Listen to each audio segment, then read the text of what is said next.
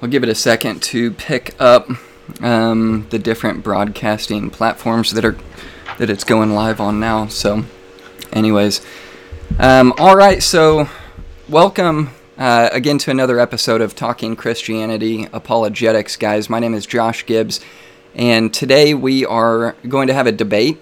Uh, this debate is going to be with Kenneth Joel, who is representing the biblical Unitarian position, and myself, I'll be representing the Trinitarian position. Uh, so it should be a good, lively debate. Uh, I think there's going to be um, there. It should be a good conversation. So stay tuned with us, and I'm going to play my introduction video and then kind of give a little bit more introduction to who uh, Ken is and um, um, kind of how this debate came about to happen uh, today to be brought to you live right now. So stay with us, and we'll be right back.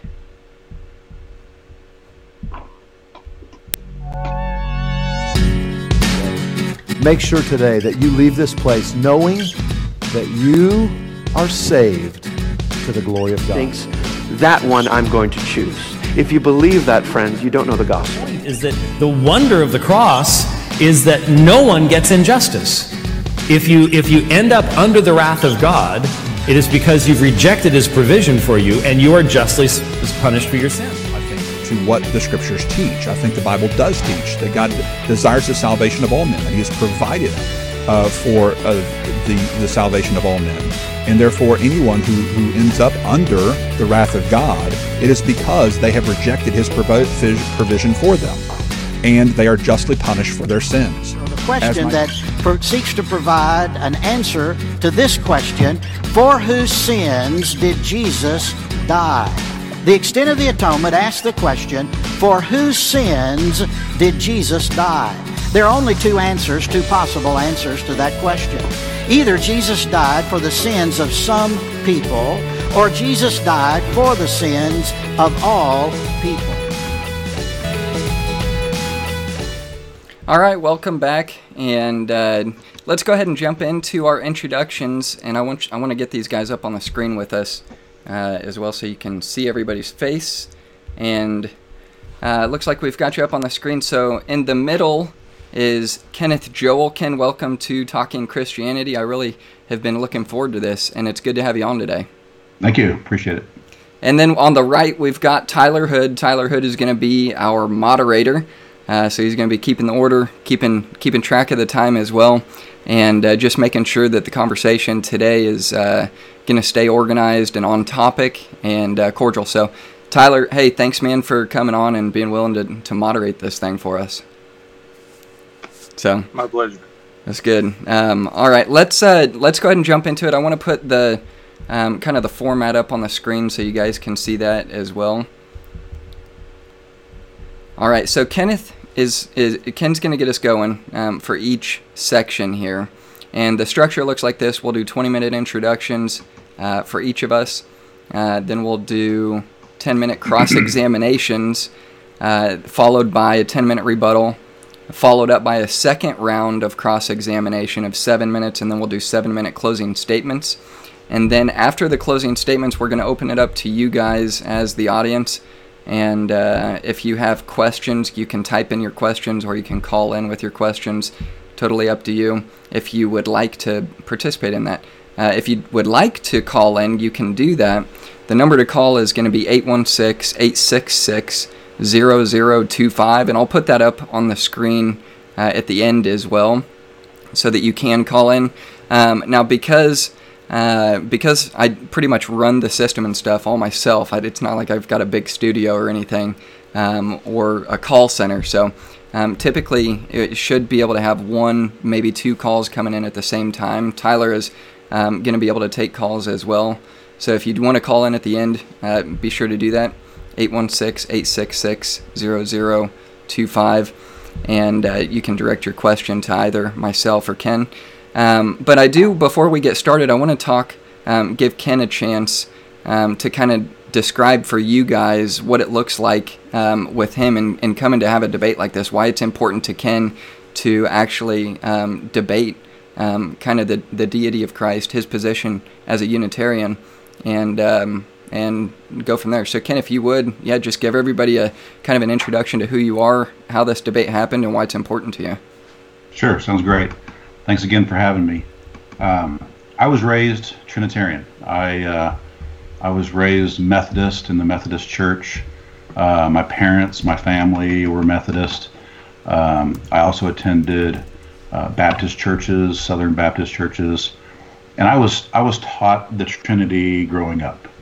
Uh, I think probably I don't want to speak for all, all biblical Unitarians. Obviously, I'm just going to speak for myself, but I think it's pretty common that most biblical Unitarians were Trinitarian. Uh, the Trinity is the main quote unquote orthodoxy. Uh, so that's what we were taught. That's what most people are taught. Um, and I I grew up and I have have always growing up professed um, outwardly that I believe in the Trinity. Um, growing up, most of the pastors they didn't get real into detail about the specifics of the Trinity. Uh, basically, what I heard a lot growing up was that tr- we need to believe in the Trinity. Okay, and the Trinity is the Father and the Son and the Holy Spirit. Oh, okay, that sounds. I believe in the Father and the Son and the Holy Spirit. Sounds good. sounds fine. As I progressed, as I got older, as I learned more about the Trinity and what I was supposed to be believing, it got very interesting. Um, I found out, well, it's a little bit more than just that. Um, I, I, don't know that uh, the pastors were being disingenuous. I'm not suggesting that at all. But not a whole lot of specifics from, from the guys up on stage on Sunday mornings about the specifics. It was just basically singing the song "Blessed Trinity." Now you don't want me singing, but Father, Son, and Holy Spirit was as deep as it got. Then come to find out, well, it's more than just that. It's God the Father, God the Son, God the Holy Spirit. Oh, okay. And you need to believe that Jesus is God. Oh, I thought Jesus was the Son of God. Well, well yeah, he is. And Jesus is God. Uh, there's also this hypostatic union uh, that within the second person of the Trinity, uh, Jesus is fully God and fully man. He's 100% God and 100% man. Oh, okay, that's interesting. Um, and it, it starts getting really interesting when you when you find out more about the creeds uh, and and the specifics of the hypostatic union and the specifics of uh, well, it's one being, but it's three separate persons. It's it's one being all these three persons are the one God. It's one being, but three different persons. So, for example, when Jesus is praying to the Father, they're both the same being, but it's one person, it's the second person of the Trinity, praying to the first person of the Trinity. And we're just leaving out the third person of the Trinity right here on this specific case. So it starts getting very interesting. And when I learn more about the, the creeds and, and the and the councils that, that where the Trinity is developed, and that's I'm not, and my position has become that the Trinity has developed over centuries. Um, it becomes very specific and also very convoluted, and uh, even the the creeds themselves admit that it's incomprehensible. Uh, the Athanasian Creed, for example, says it's incomprehensible, and I would agree with that. Um, so it became um, relatively easy to dismiss the Trinity as I as I developed in my theology, um, and and I also it also not only the definition of the Trinity made it easy, but the handful of verses that I kept hearing over and over and over it, it seemed like, and I'm not saying that this is these are all the verses, but there's about five verses that I hear over and over to point to the Trinity. And there's about another 10 verses that I hear over and over and over that point to the deity of Christ.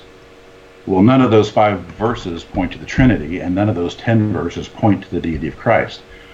So rejecting the Trinity um, was easy for me to do but it was important that um, that um, I understood the Trinity, and I also understood the verses that are used to prove the Trinity. Um, Okay. Um, by the way, clock clockwise, I'm not. Do I have ten minutes left? Oh no, I uh, I I did. I was just asking. I I didn't know that you were doing your introduction um, part of the debate. I was just. Um, so yeah, we can. I Ty Tyler, did you have the clock running? I. No. Okay. Yeah, I, I didn't want to um, have you keep going there because I didn't know if you were doing your introduction or not. So if, if Oh, you yeah. think that you're about 10 minutes in, um, that's you think you've got about 10 minutes left for your introduction comments. Um, That's fine. Okay. And okay, real quick, guys, I, I want to cut it back to you, Ken, but I, I do want to give you guys a chance for those of you reviewing in right now. Um, please uh, go. You can share this link. You can start a watch party. Um, this uh, right now, it's it's on Facebook and YouTube and Twitter and Periscope and uh, I think five other video platforms. So um, make sure that you share this and like it and subscribe if you haven't subscribed already. That way, when we come back uh, and do another debate or a conversation like this, you can get a notification and uh, not have to get you'll get the up- update directly. You guys know all that. So, anyways, um, let me turn it back to you, Ken. I'm going to adjust the timer here and put it down to about 10 minutes if that's what you think you've got left, and then I'll turn it back to you. So. Okay. So, um, I guess in, in, in rounding out um, the, the, the summary of the, of, the, of the Trinity doctrine, I professed outwardly that I believed in the Trinity, but I came to realize once I learned more about the Trinity, I never really believed it. I said I did, and I was told that I have to believe it, and I'm a heretic if I don't. All the words, I've heard them all. And by the way, if some of those words slip out, you're not going to hurt my feelings. So I'm a boy. Don't worry about that. Um, heard it all. Um, but it, it was, it's, it almost felt like uh, something that was, since this is orthodoxy, um, and I came to realize it's not orthodoxy because orthodoxy means correct teaching. And the Trinity doctrine is completely foreign to what we find in Scripture. Um, it became uh, easy to, to reject the Trinity in understanding the Trinity and in hearing the same defenses for the Trinity over and over and over. It became easy to reject. I'll give you a quick analogy. Um, in college, growing up, a little bit more about me. I won't bore you too much about me, but um, I was taught evolution. Uh, about the guy up on stage behind a lectern. Sound familiar? Um, the evolution, you Ken, you don't want to be one of the dummies. You want to be one of the intellectuals, and and of course you can you can believe in your little man in the sky if you want, but the smart people believe in evolution. Okay, and, and I said openly, outwardly, oh, I believe in evolution because I want to be with the fancy guys. Uh, I don't want to be called names. I, I believe in evolution. But the more I learned about evolution, um, hopefully this analogy is making sense. Um, it's easy to reject. I easily reject evolution. It's complete nonsense. It's not even a good theory. What we actually observe are plants and animals reproducing after their own kind. Um, it's not utilizing the, the scientific method. Uh, so what we observe is not evolution. So I reject it. Same thing with the Trinity. What we observe isn't here. It's not taught. It's foreign to Scripture. Um, so, um, long story short, I became a biblical Unitarian based on uh, Scripture and what I find in Scripture. And so, let me define biblical Unitarian. Um, the biblical part is I, I look to Scripture predominantly. Now, what we have are the English translations. We have a very good idea of what the original Greek said, what the original Hebrew said. We don't have those original manuscripts, but we have a very, very, very good idea. Um, uh, what 99.9% of what those original texts said, which are God breathed. Um, so um, the uh, I, I guess I guess what I'm getting at is is um, the the biblical portion is I'm going to look to Scripture for the reason for my belief. Uh, that doesn't mean I'm sola scriptura, but I guess what I'm saying is I'm about 99% sola scriptura. I'm pretty darn close. Um, I think you can get personal revelation, especially in springtime. I mean, God's creation's awesome. You can you can gain personal revelation, but in terms of who is God and who is His Son Jesus Christ, I think we need to look to Scripture uh, for that revelation. Uh, and um, the the that's the biblical portion. The Unitarian portion is what Scripture teaches about God. God is one God is one being, God is one person. God is not three persons. God is one person. Our Heavenly Father is God. Jesus says this um, when he is praying to God. He points out in John 17 3. Um, this is kind of kind of important.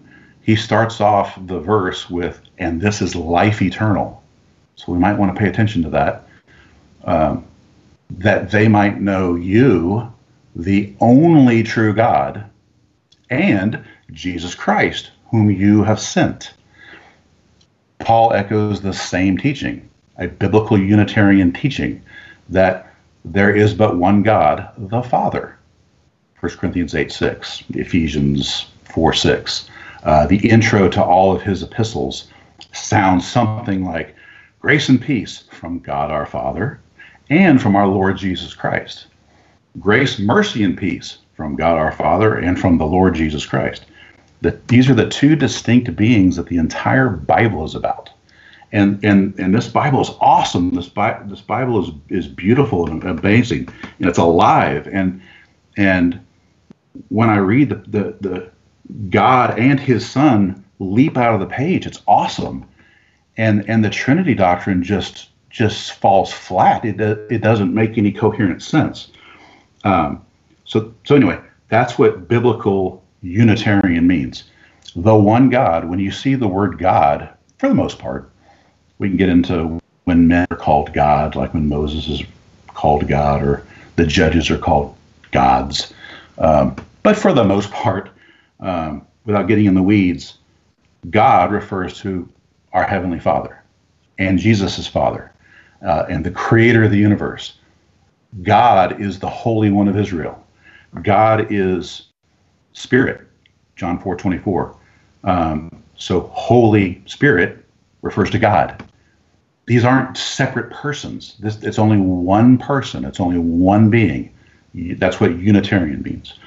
Um, and Jesus Christ is not God. The very meaning of the word Christ shows he's not God. Um, the one God is our Heavenly Father. Um, also, what biblical Unitarianism is not, it's not the universal Unitarians or uni, Unitarian Universalists. You may have heard that, so don't confuse um, me with them. The Universalists think, oh, it doesn't matter what you believe, man. Just, hey, you're good to go. If you want to evangelize, cool, that's great. Doesn't really matter because everybody's going to be saved. Uh, I don't believe that. Scripture says how we are saved. Um, and it is by confessing with our mouth the Lord Jesus Christ, not the God man Jesus Christ. Confessing with our mouth the Lord Jesus Christ, and if we believe in our heart that God has raised Jesus from the dead, then you shall be saved. That's why I'm saved. That's that's how a Trinitarian is saved. That's how anybody is saved. This what's so amazing is this is available to all nations. Uh, this is not just written to one group of people. This is not just written to one nation, as we saw in the Old Covenant. Uh, the the great mystery that Paul is revealing in the New Covenant is this is available to all nations. If you believe, if you believe what, if you believe, if you hold to the doctrine of Christ, that's the doctrine I hold to, the doctrine of Christ. Uh, Second John nine, if you hold to the doctrine of Christ, you can have both the Father and the Son. Gosh, I keep leaving out the third person of the Trinity in all these verses. Um, bad joke, sorry. Um, the two distinct beings that the entire Bible is about. If we hold to the doctrine of Christ, we can have them both. And I want to have them both. Um, and finally, I'll end, end with Um, you, you asked why is it important? Is, is it a salvation issue? Um, I, I, kind of touched on that already. Uh, it is a it, it is a salvation issue. Uh, what we confess and what we believe. Yes. Does the Trinity affect our salvation? No, I don't believe it does. There are biblical Unitarians that disagree with me, uh, but, but my position is that the Trinity neither causes you to be saved, and it also does not cause you to not be saved. The Trinity is nonsense. It's it's an unbiblical concept, but Scripture says how we're saved. So, is it a salvation issue? That's a little bit of a slippery slope uh, in terms of the semantics of it, but but but yes, who God is and who Jesus Christ is uh, affects our salvation, uh, in in my opinion. So it's a very important conversation. It's more than just kind of a theological um, debate. And let, hey, let's see who won the debate. Uh, did Ken win or did Josh win? I don't think this should be about did Ken win or did Josh win. This should be about what does Scripture teach? Because because this is the the Word of God, and we can come to the knowledge of God uh, and of His Son Jesus Christ through Scripture. I yield. Uh, all right, looks like yeah, you yielded about five seconds left, so that's that's pretty good timing there. Right. Um, let me put this up on the screen for my time, and I'll put my camera up so you guys can see that as well. Reset that clock there. Tyler, you didn't have to do much. You haven't had to do much so far, so. Yeah, I feel like a uh, third wheel. but uh, I think it's appropriate to have a uh, three three three person panel in a Trinity debate, right? Dude, yeah, you can't have a Trinity debate without three. I mean, yeah. So and and obviously the three of us are three independent persons. Um, let's talk about that a little bit. I'm I've got the the camera back on me. I'm going to start the clock here, and I'll get going. So um, let me do the best I can to kind of sum up Ken's uh, arguments. Um, it, it, it doesn't really seem like there's a whole lot of a positive presentation for uh, support of biblical Unitarianism. Um, and I'll, and I'll, I'll talk more about that as I get into my rebuttal. But for those of you who may not be um, completely clear on what his position is, um, I'd like to draw that out more in the cross examination. Um, but just so you understand where I'm coming from when I give a positive presentation, this is what I'm, I'm attempting to rebut the the position that I'm rebutting that Ken holds to is uh, is um, this right here. So in a conversation that we had on Facebook, I said, "So do you believe the Father takes the form of the Son, or do you simply believe the Spirit is the Father who gave a special commission and anointing for the man who was born of the Spirit?" And his response is that, "Well, that second one is pretty close." And I said, "Okay, well, I'm not trying to ask any gotcha questions. I just want to understand your position more." Um, and I and I said, um, okay, so obviously the Holy Spirit, in your perspective, would be the force or the action of the Father to you. He is not an independent person, and the incarnation is just the birth of a normal human man with a special mission. And obviously, the Father would be the one true God in your opinion. Um, and so that's where I say that's a little less clear for me. And he says, well, yes, but Jesus is a very unique man. He's not just an average sinful man like us. I wouldn't worry about all the differences within the biblical Unitarians because we all agree the Trinity isn't biblical and that the deity of Christ is not biblical. And that's what we're debating. All right, so that is what I'm attempting to support here. I put 10 minutes up on the clock. It should be 20, but that's all right. Um, sorry, let me adjust that. I'll just put it up to 18. That should be two minutes. All right. Okay, so that's what I'm attempting to um, support here is the deity of Christ, the pre-existence of Christ prior to the incarnation, and the independent personhood of each member of the Trinitarian God that I believe in. And, and I'll, I'll be more specific as we go along here, but uh, Robert Letham, in his book The Holy Trinity in Scripture, History, Theology, and Worship, says this Today, most Western Christians are practical modalists. The usual way of referring to God is quote unquote God, or particularly at the popular level, the Lord.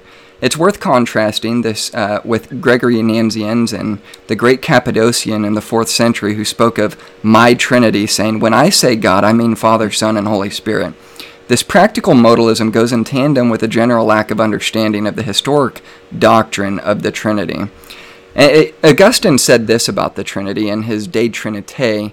Uh, writes he writes this in no other subject is error more dangerous or inquiry more laborious or the discovery of truth more profitable it cannot be recommended to anyone afraid of heights so why should you believe that jesus is not just a man or that he is god the father who manifest in the man jesus was Jesus simply an anointed man with a special mission, empowered by the Spirit of God?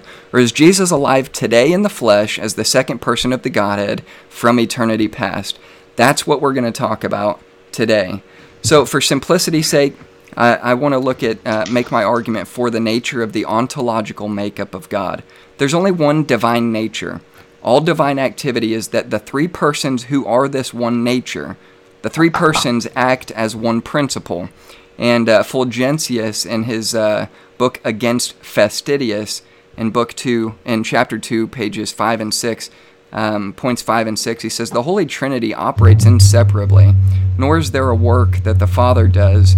I'm getting a lot of feedback here for some reason. Um, and nor is there a work that the Father does and the Son does not, or that the Son does and the Father does and the Holy Ghost does not. All right, so let's look at a positive presentation for my position here. I've given a little bit of a backstory, about four minutes to uh, the Trinity, uh, in contrast to what, what Ken actually believes as a Unitarian. So I think that we can all agree that the Father is God. All right, so what I'm going to do is spend my time focusing on Jesus and the Holy Spirit, and I'll make an appeal for their divine nature and relation to the Father, ending in an established equivocation that the Son and the Holy Spirit are respectively the second and third persons within the Trinity.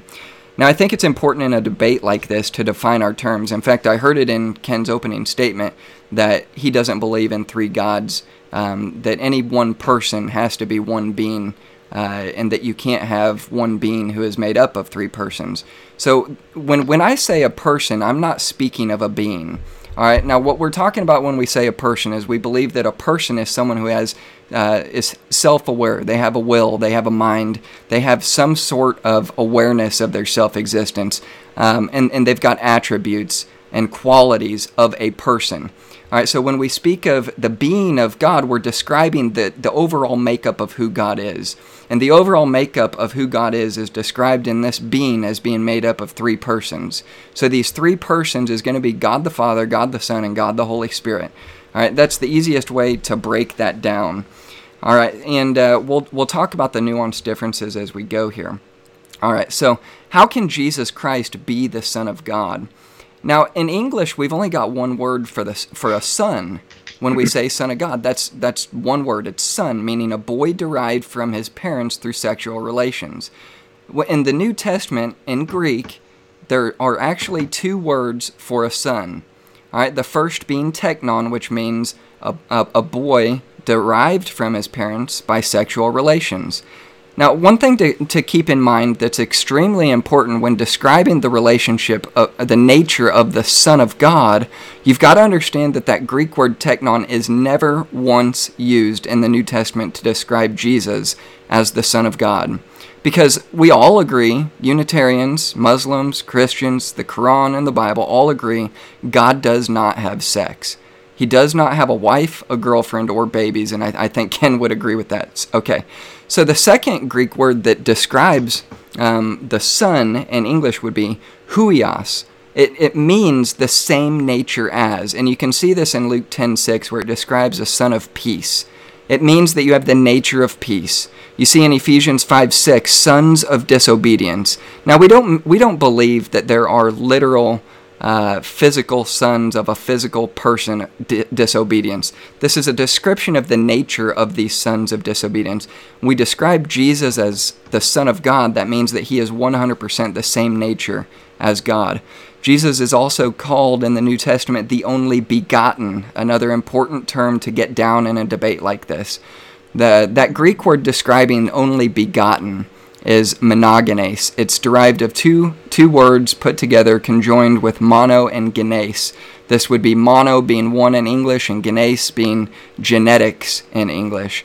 So that would determine the detail of the monogenes huios, the one and only or the one unique Son uh, or the only begotten Son. And so Jesus, as the only begotten Son of God, means that he has the same genetics and the same nature as God, and yet not the offspring of God. He's literally God with the nature of God who came into a human body. That's exactly what the Bible teaches about the Son. Okay, now let's look at some Bible verses. In 1 John 5, 7, and 8, they illustrate the Trinitarian belief of, of one God and three persons. Uh, and I'm going to read it. It says, For there are three that bear record in heaven the Father, the Word, and the Holy Ghost, and these three are one. And there are three that bear record, bear witness in earth, uh, the Spirit and the water and the blood, and these three agree in one. Verse 9 if we, if we receive the witness of men, the witness of God is greater, for this is the witness of God, which he hath testified of his Son.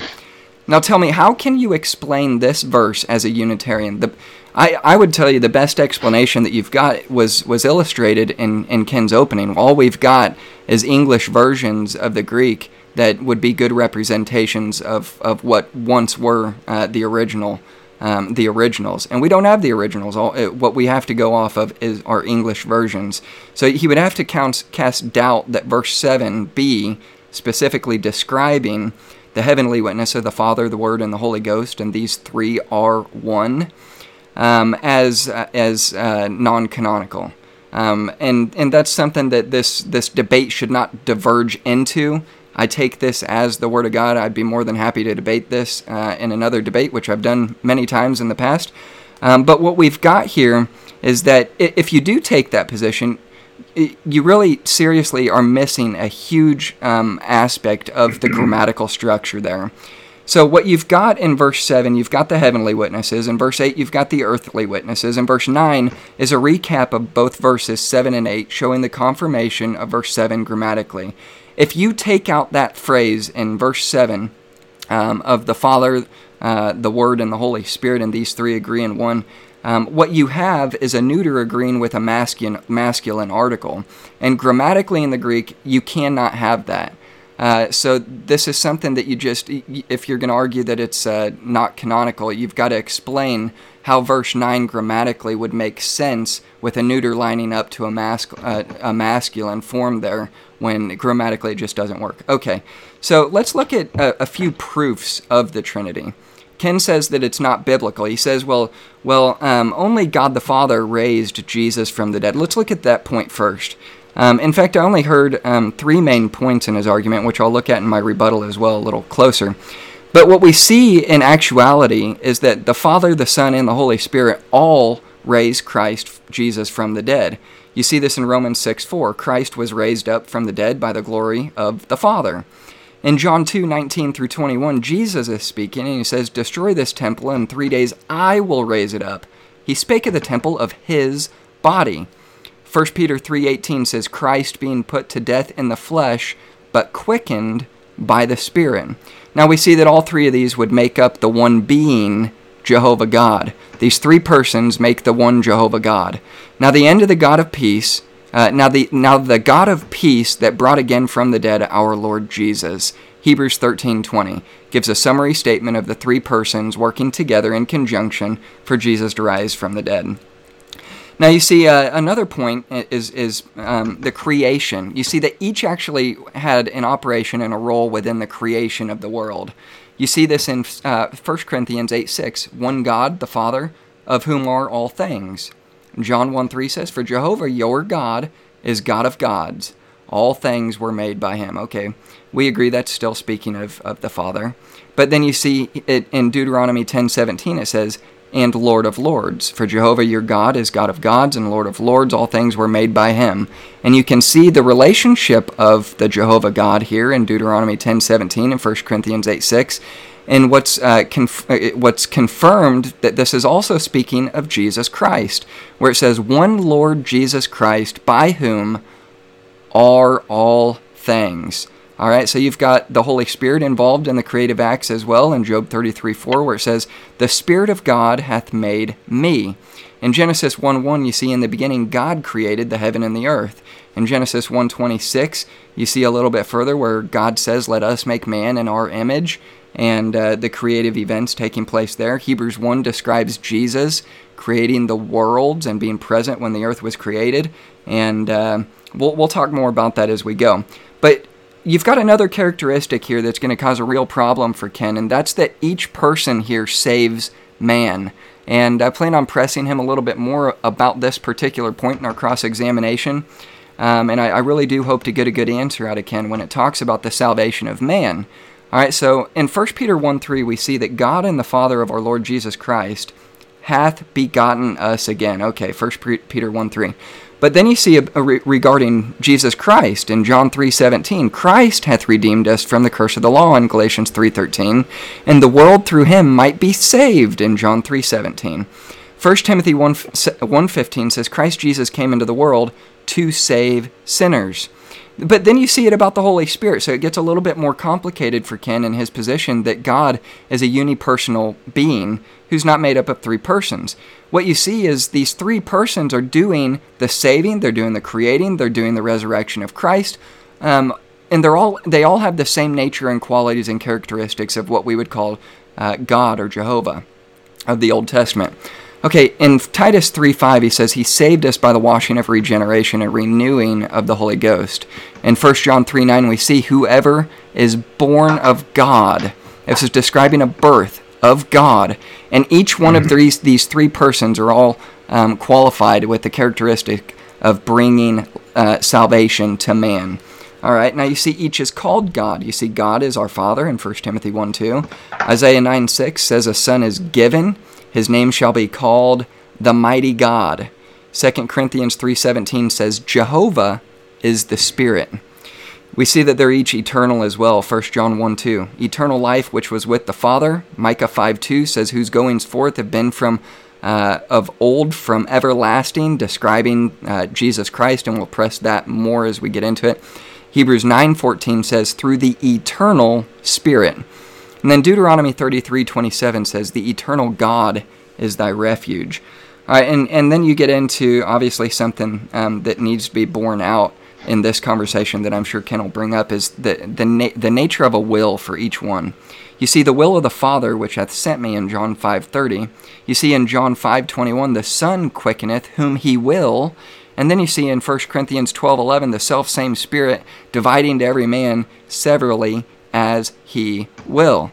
But then you see the, the conjoining of these three persons to make up the one being of the Jehovah God uh, in Hebrews 2 9, where it says, I come to do thy will, O God. Okay, now let's let's move on from some proofs of the Trinity and talk a little bit about the the appearances of Jehovah in the Old Testament as the Son of God.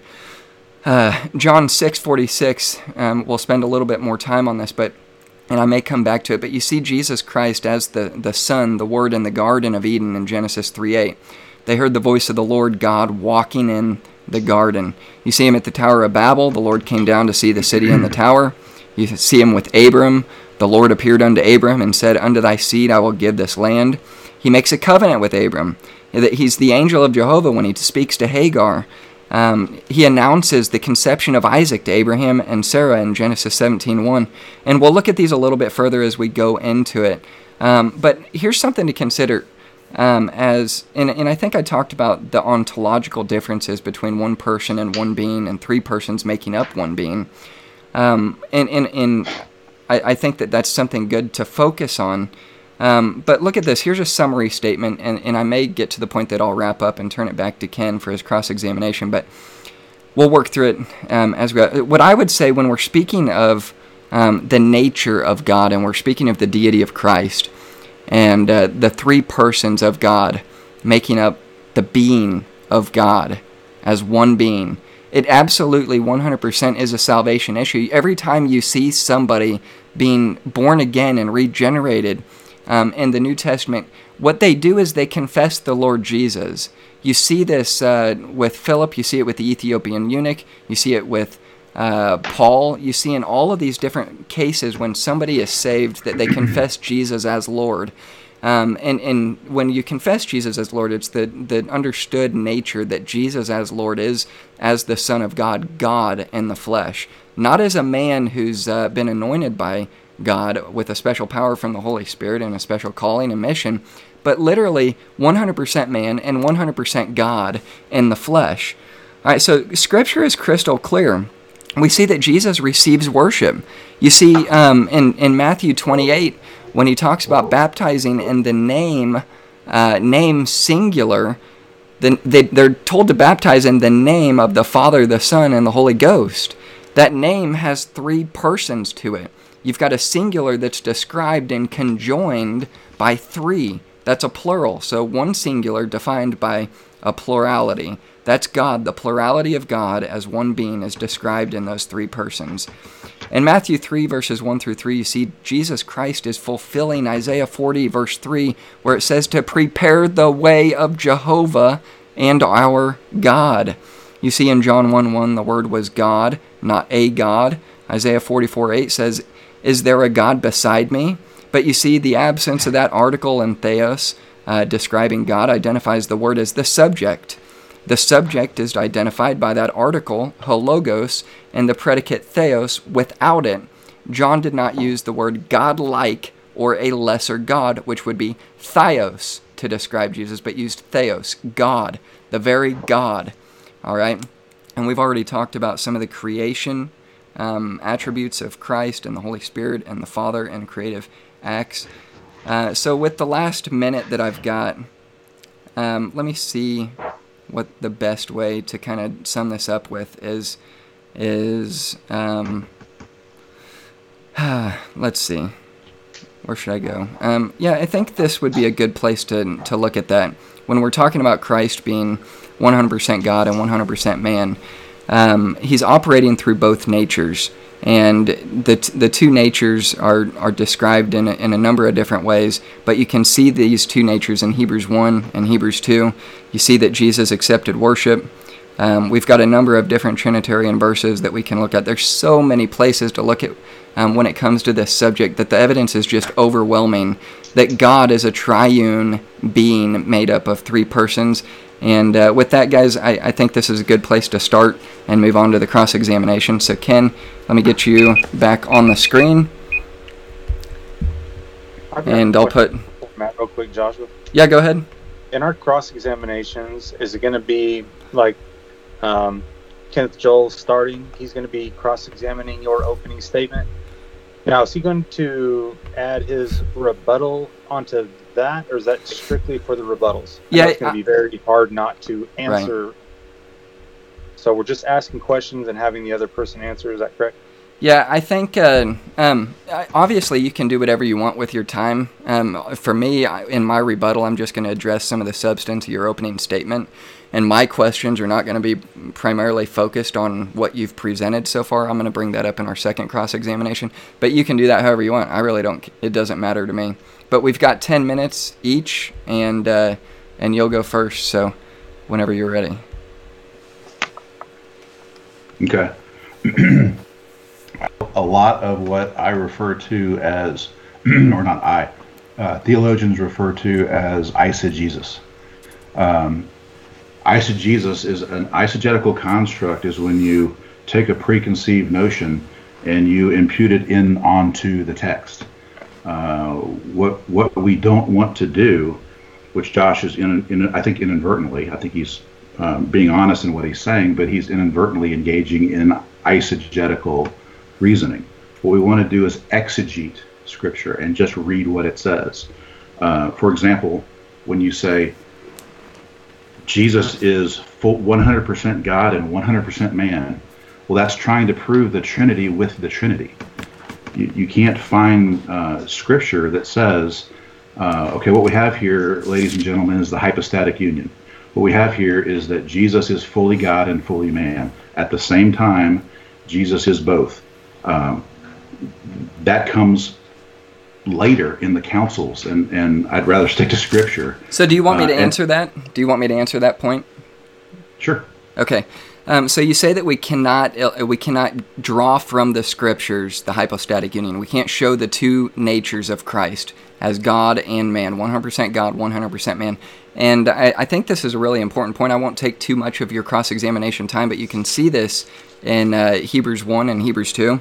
In Hebrews 1, he's describing the nature of Christ, where he says, Uh, in verse 3, who being the brightness of his glory and the express image of his person, and upholding all things by the word of his power, when he had, uh, when he had by himself purged our sins, sat down on the right hand of the majesty on high, being made so much better than the angels, as he has by inheritance obtained a more excellent name than they. For to the angel, uh, for to which of the angels he said at any time, You are my son; this day have I begotten you. And again, I will be to him a father, and he shall be to me a son. So you see the nature of Christ in chapter one being so much better than the, the angels, but in in chapter two he describes uh, the nature of the angels um, being above man, being better than man. Um, and it says, For it was the word spoken. Um, where is it? Let's see. Uh, for to the angels, he has not uh, put in subjection the world to come whereof we speak.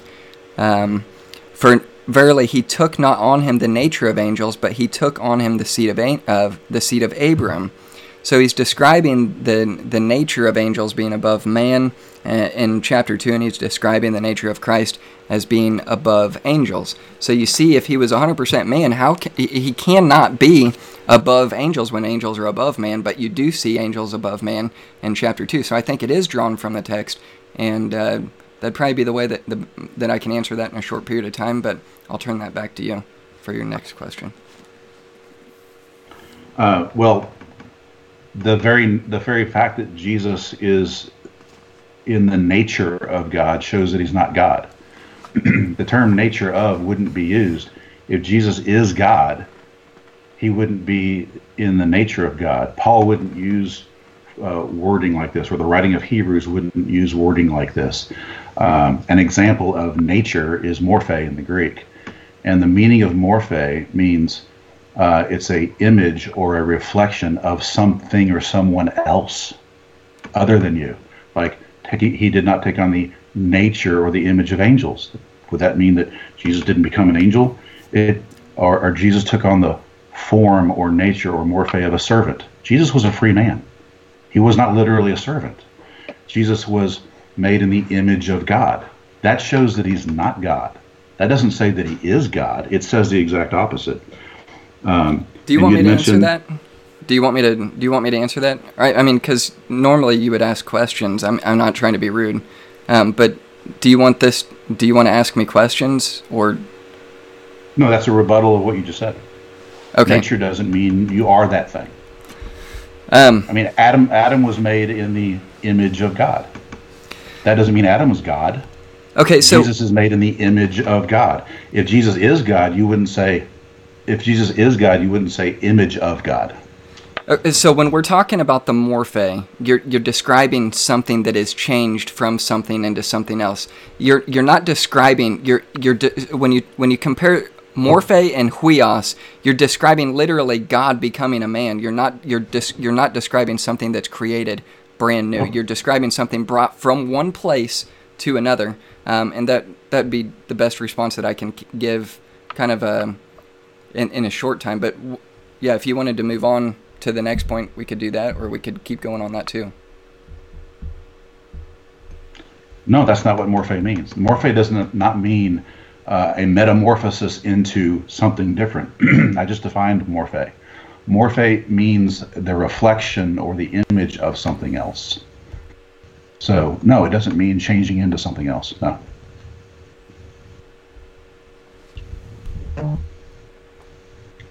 I'm seeing Isaiah 9 on my screen. You have any more questions, Mr. Um, I, I, think we should, in terms of a, a rebuttal, I think uh, Josh brought up a lot of verses, and I think we should spend some time on some of those specific verses, if, if you guys agree. Like Isaiah 9 6, uh, John 1 1 comes up a lot. Uh, I think we should spend some time uh, on, on those verses, like maybe start with John 1 1, if you guys agree. Well, I mean, it's your cross examination time. I, um, I mean, you can use it however you want. I would normally you would ask questions. I don't know. Okay. Well, in terms of cross examination, in three minutes and 40 seconds left, you brought up uh, 1 Corinthians 8 6. In cross examination, I brought up 1 Corinthians 8 6. It doesn't point to the deity of Christ, it doesn't point to the Trinity. 1 Corinthians 8 6 says that there is but one God, the Father. It, 1 Corinthians 8 6 makes my point. Um, and you said that I'm not allowed to cross examine on 1 John 5 7, that we, we shouldn't go there. Darn it, I'm going to lose my voice. Uh, so that doesn't that doesn't jive. I mean, how, how would you not want to discuss that verse? Um, I would like to discuss it. I'll read it. It says, uh, "It says one God, the Father, of whom are all things; one Lord Jesus Christ, by whom are all things." So yeah, I think that does that does support the Trinity. I think it's one of the greatest supports for the Trinity when it's describing the creation of the world. I mean, and if you compare that to Deuteronomy ten seventeen, where it says, "For Jehovah your God is God of gods and Lord of lords," and it's literally describing in the second half of 1 Corinthians 8 6, where it calls Jesus Christ Lord, um, by whom are all things. And it says in John 1 3, all things were made by him. You've got a description of two distinct persons being involved in the creation, but not don't forget the Holy Spirit being involved as well in Job 33 4.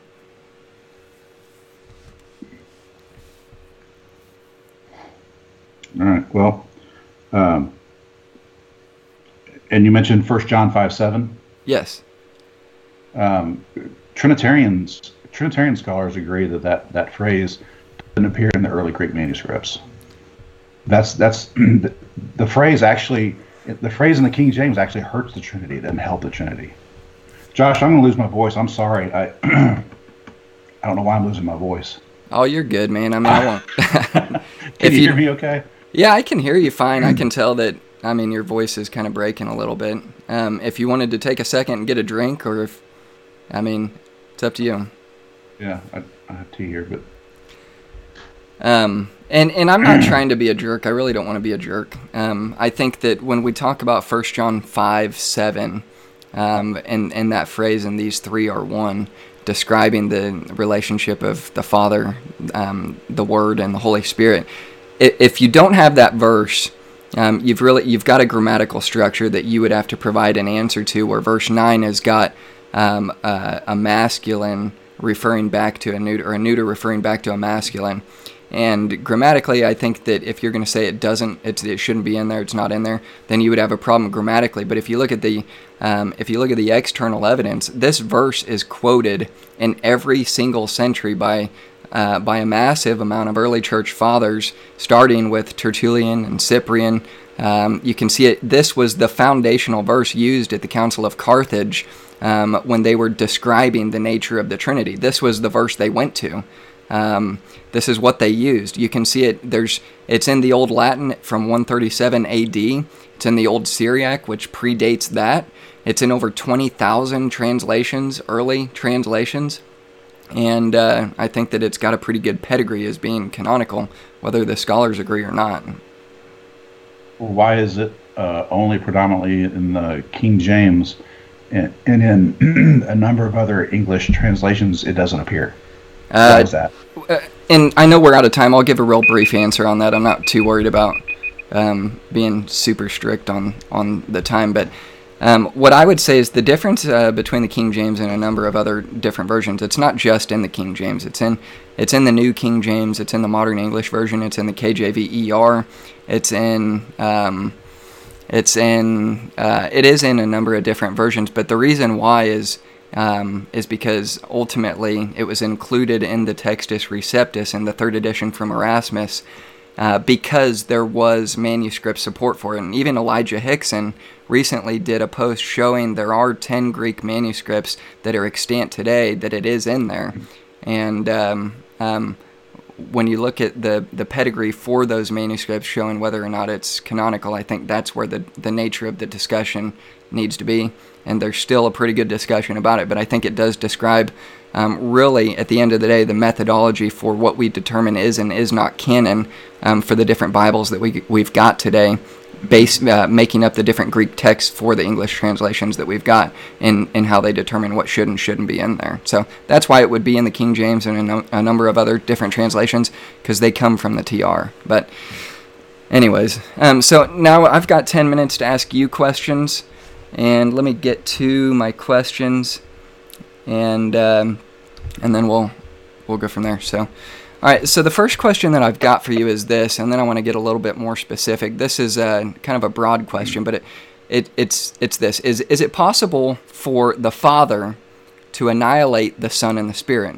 Presumably, um, you've got two options to choose from here, and uh, we'll see if we can move on from that. But I think this is an interesting question to answer, and I'd love to get your take on it.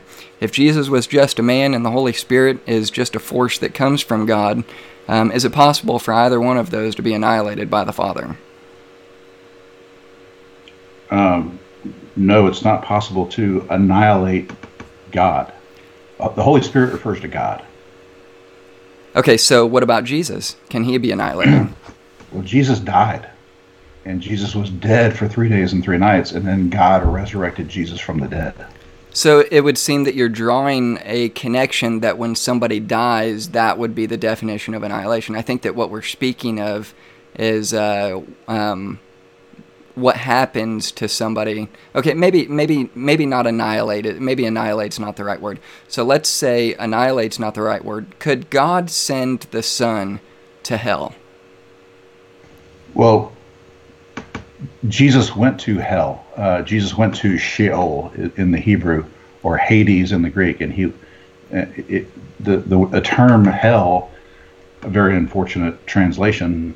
why the word hell was used is, is very odd, but and we can get into that if you want. But uh, the term hell means the state of being dead, awaiting resurrection, uh, and God. goodness gracious. Something's blooming. Sorry, I'm losing my voice. uh, uh, It's all good. and God and God did not leave Jesus' soul in Hades. Uh, Acts two thirty one, I believe. Um, So I think my, so my Jesus did go to hell. It, to answer your question, Jesus died and went to hell. Right. I'm and I'm not asking if he went to hell. I'm asking if he could remain there forever. And, and obviously, you would you're making an, an argument that there's a, there's a resurrection. Okay, so when he's resurrected, and uh, they end up the those who are lost without Christ end up in the lake of fire. Do you think that Jesus could be sent to the lake of fire to burn eternally, or to be annihilated, depending on your your view of hell there? It's a it's a strange hypothetical that I'm going to pass on. Jesus was not a sinner. He's the he's the very unique. He's the only human to walk the earth that that didn't sin.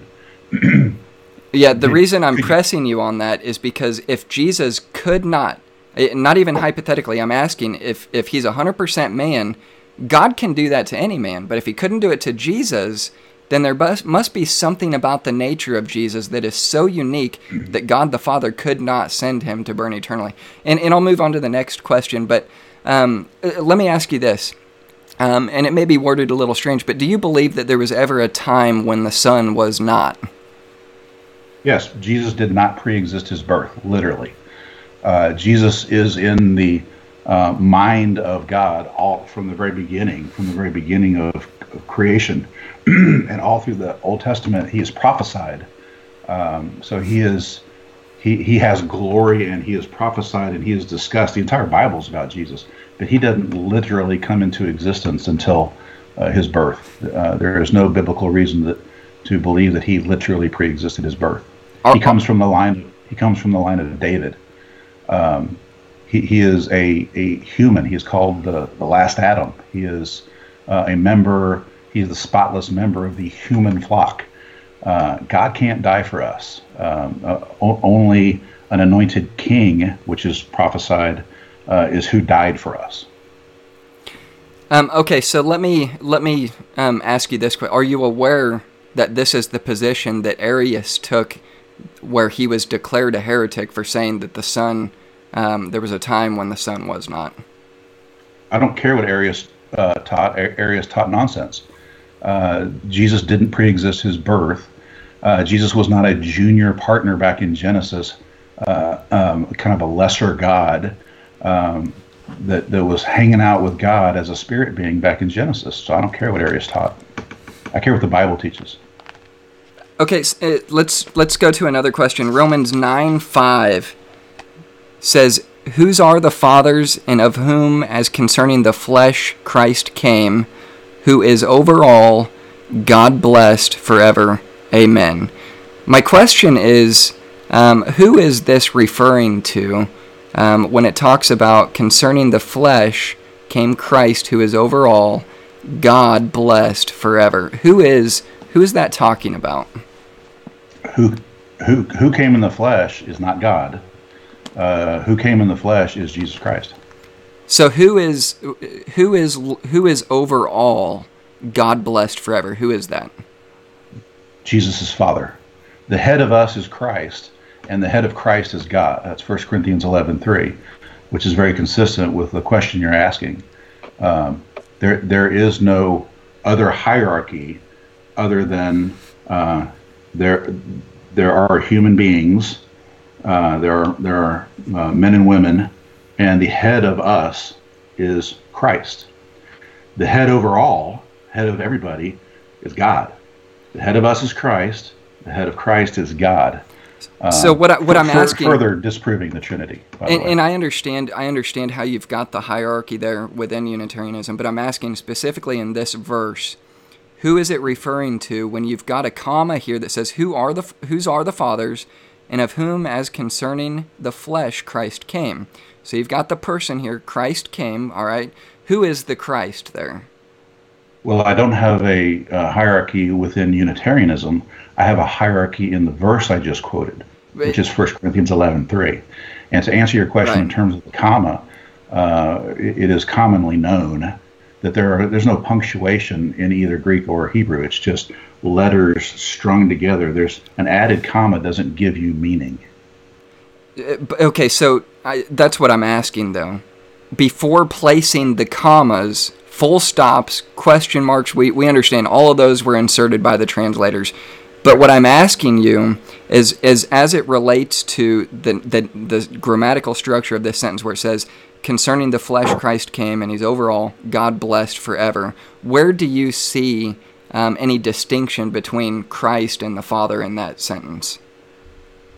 Uh, by by uh, exegeting Scripture, by, by reading all of Scripture, and by and by not taking one verse out of context, the one God is who Scripture says is the one God all through Scripture. The one God who is overall is his Father. It's our Heavenly Father. Uh, Jesus is the Christ. God is not the Christ. God did not anoint himself. It, the verse is about God and Jesus Christ. God, his Father, Jesus came to make his Father known, um, and we should know God, and we know God through Jesus Christ, and that's who Christ came to make known his Father, yeah. who is over all. Okay, I've God got bless. I've got two minutes left. I want to end on this last question. Can you um, can you turn to Isaiah 48? Sure. We'll go to Isaiah 48 verses 12 through 14. And, and I'm going to read it while you're turning there. It says, uh, Hearken to me, O Jacob and Israel, my called. I am he. I am the first. I am. Uh, I also am the last. My hand also has laid the foundation of the earth, and my right hand has spanned the heavens. When I call to them, they stand up together. All you assemble yourselves and hear which among them has declared these things. The Lord has loved him. He will do his pleasure on Babylon, and his arm shall be on the Chaldeans. I, even I, have spoken, yea, I've called him, I've brought him, and he shall make his way prosperous. Okay, so my question is um, can you define for me who is the first and the last?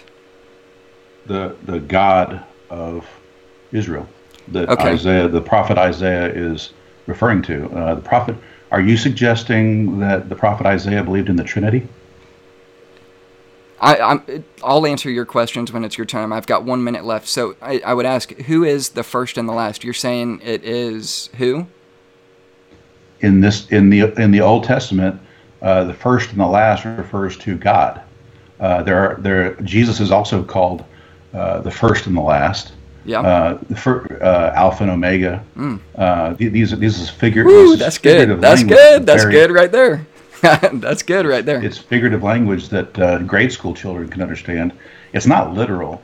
Um, got, neither God nor Jesus Christ are the first and the last Greek letter uh, of the Greek alphabet.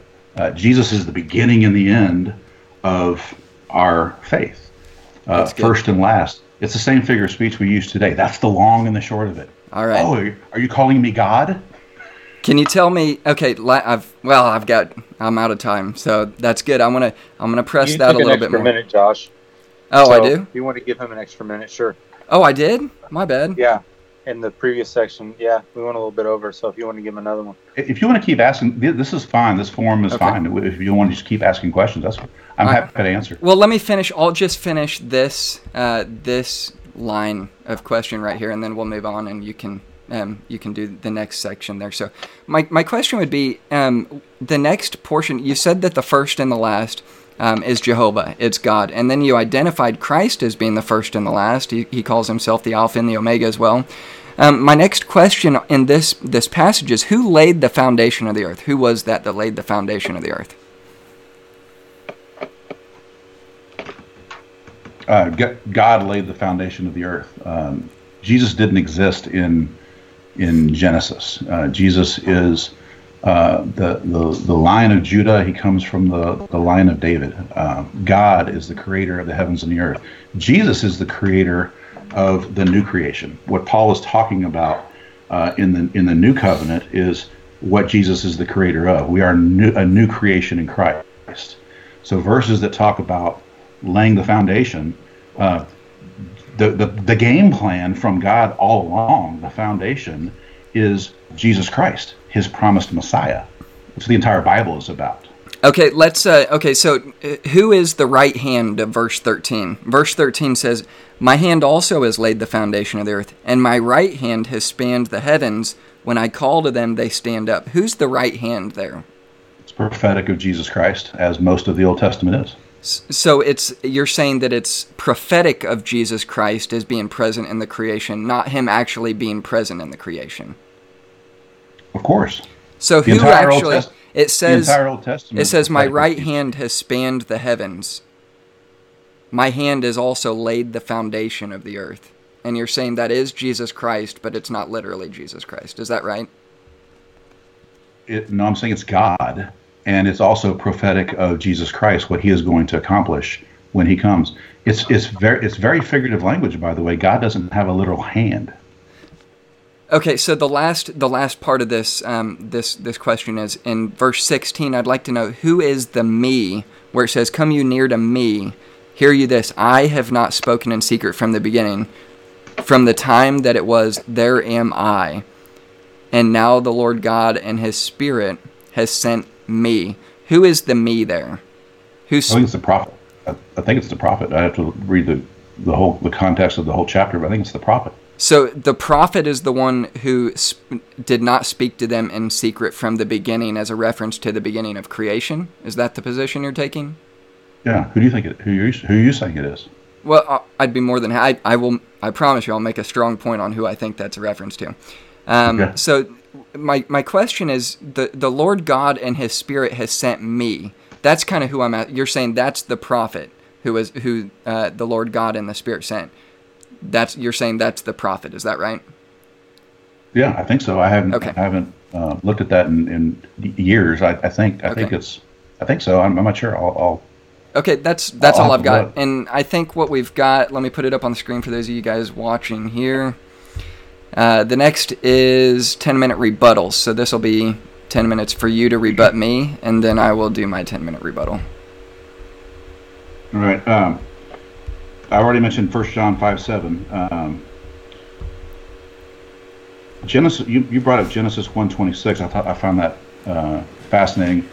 Uh, apparently, you're convinced that the Trinity is taught in the Old Testament, like like Moses believed in the Trinity, and what he was trying to do was teach the Trinity doctrine in Genesis one twenty six by saying that uh, by, by using the uh, what a lot of people refer to as the royal we, or or the or a figure of speech known as plurality of majesty, where God is referring to Himself as us.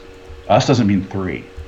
Uh, us doesn't mean uh, a, tri- a triune God. That doesn't mean that God is referring to Himself as a Trinity, or that Moses is trying to teach the Trinity. Um, and evidence for that, if you look at uh, Ezra 4:18, uh, the the king uh, in Ezra 4:18, having received a letter, uh, they didn't have email at the time. There was only one letter addressed to one guy, one king. the king in Ezra 4:18 refers to himself as us, the the letter that we received that, that you sent to us. It is a plurality of majesty. He represents the kingdom, but he, but the the king in Ezra isn't a, a, a triune being. Um, the, this figure of speech that is plurality of majesty is used throughout Scripture. It's a very common figure of speech. Um, and again, it's engaging in eisegetical constructs to say Genesis 1:26 is is a proof text. It was one of your short lists of proof texts for the Trinity. That's that's fascinating to me to, to, to refer to that as a as a proof text for the Trinity. Um, uh, you also mentioned that uh, Jesus is uh, the Son of God, and and I mentioned and, and, and you said that it means that it, it's the same nature of God. That's not what Son of God means. Son of God is never used to mean God ever in Scripture. Son of God refers to a being that came from God. The uh, the the angels are called sons of God. Uh, Adam is referred to as Son of God. Jesus is referred to as the only begotten Son of God. Uh, I think that's specifically referring to his resurrection. Um, as he's he's begotten, he came in the flesh. He's begotten of the woman at his birth. He's he, that's what Son of Man means. He he comes from the line of David. Son of Man means he is a human. He's a very unique human. Um, common mistake from Unitarians is that he's just like us. He's just a regular man. No, he's a very unique man. Uh, but anyway, that's what Son of Man means. And God is not the Son of Man. Numbers 23 19. Jesus is the Son of Man. Um, Son of God shows that he's not God. And it's fascinating that Son of God is, is twisted in the Trinitarian construct to say God the Son. There, there is no biblical reason to twist the Son of God into God the Son. Uh, we should stick to um, exegeting Scripture and just stick to what Scripture says instead of coming up with these uh, different formulations to try to prove the Trinity, um, which which just isn't there in, in Scripture. Um, you also mentioned Hebrews 1:8. Uh, that that doesn't not only does it not say that Jesus is God, uh, it doesn't prove the Trinity. Uh, Hebrews 1:8 is quoting Psalm 45:6. Um, Thy throne, O God, is referring to God, the Father, from from the Psalms. And this is quoted, this is said unto the Son. The verse is about the throne. Thy, thy throne, O God, will, will be forever and ever, uh, because Jesus will sit on the throne. Uh, and, and Jesus will sit on that throne forever and ever because he is the resurrected king. He's the king of kings. Uh, that's the reason for, for Hebrews 1 8 quoting Psalm 45 6. It's not calling Jesus God. Uh, and and besides, if Jesus were God already there, he wouldn't be the promised Messiah. If Jesus, if the Messiah was already there in the Old Testament, he wouldn't be the future or promised Messiah. Um, you brought up Isaiah 9 6. The, you still have to engage in eisegesis to, to, to say that, are you saying that Isaiah believed in the Trinity? Are you saying that Isaiah believed that the future Messiah is God Himself? Isaiah 9 6 is about the current king. Read the context. Don't just read one verse. Read the context. Read the chapters before and the chapters after. Isaiah is talking about the current king at the time. It's also prophetic of the future King of Kings, Jesus Christ.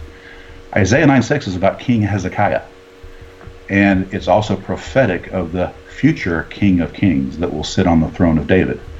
Um, uh, Isaiah 9 6 uh, says mighty God in, in most translations. And mighty God is a good translation for El Gibor. Uh, that is the literal translation of El, God, and Gibor, mighty. Um, but men are called El Gibor as well. Uh, for example, in uh, in Ezekiel chapters 31 and 32, uh, men or representatives of God are called El Gibor, the exact same words. Uh, are those representatives? Are those are those God too? Do we believe in a quadrity? Of course not. Uh, and and beside and and besides the fact that uh, that's what that's how El Gibor is used to describe men and other men in, in Scripture. It it's also important to look at the very next verse, Isaiah nine seven, where the future Messiah Jesus Christ will sit on King David's throne. It would be blasphemy to suggest that Almighty God Himself will sit on the throne of King David. God does not sit on the throne of a man. The future King of Kings, Jesus Christ, will sit on King David's throne. Isaiah 9 7. There is no way you can use Isaiah 9 6 as a proof text for the Trinity. Not only is there no triune God there, it doesn't even make Jesus into a God man. It doesn't it doesn't say that Jesus is God.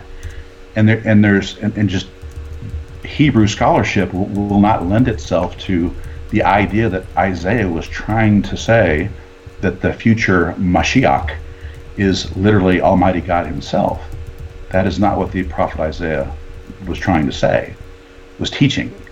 Um, and also on Isaiah 9 6, there's there's translations like the the Moffatt translation and the and the uh, I think uh, Martin Luther's I think Luther's uh, translation in in the in German, uh, they use the term "mighty hero," uh, which is a good, which is appropriate, which makes sense. They they translate it the same way that the the verses I mentioned in Ezekiel. Uh, El Gibor is is translated when you're talking about men, when you're talking about uh, anointed kings on the throne like Hezekiah, you're not you're not saying that they are literally Almighty God. And when you're talking about His future, God's future Messiah, who is promised, the prophet Isaiah is not calling him God or making him God. Um, he also mentioned something very interesting. You said that Jesus resurrected himself from the dead. And you quoted uh, the verse where Jesus said, In three days I will raise up my body. Uh, Jesus didn't say, I will resurrect myself from the dead. Uh, you added that. Uh, and, and that has to be added to what Jesus said in order to try to teach the Trinitarian construct, to engage in eisegetical construct. Um, Jesus didn't say that. The Trinity teaches that the Father resurrected Jesus from the dead, Jesus resurrected Jesus from the dead, and the Holy Spirit resurrected Jesus from the dead. Well, there is no verse that says that Jesus resurrected himself from the dead it's just a Trinitarian construct. It's trying to prove the Trinity with the Trinity. What Jesus said is, in three days I will raise up my body. And he did. Jesus was physically resurrected. The point of what Jesus is saying is, is per uh, the, the uh, Old Testament uh, prophetic nature of the, the future Messiah, he was only going to be dead. It's the sign of Jonah he is only going to be dead for three days and three nights. His body will not see corruption. The body begins to see corruption when it's dead for more than more than three days. Jesus' body did not see corruption. He was physically resurrected. He doesn't have to wait until the end of days for the resurrection. Um, and you even mentioned that in terms of the the strange annihilation question. Uh, but Jesus was physically resurrected from the dead, and that's what Jesus was referring to. He physically raised up and walked out of the tomb. He didn't say he resurrected himself from the dead. God resurrected him from the dead. And he raised up his body and walked out of the tomb physically. My time's up, I think. Awesome. Okay. Yeah, I should have 10 minutes up for me. And I'll go ahead and get started. Let me put my camera on. Okay.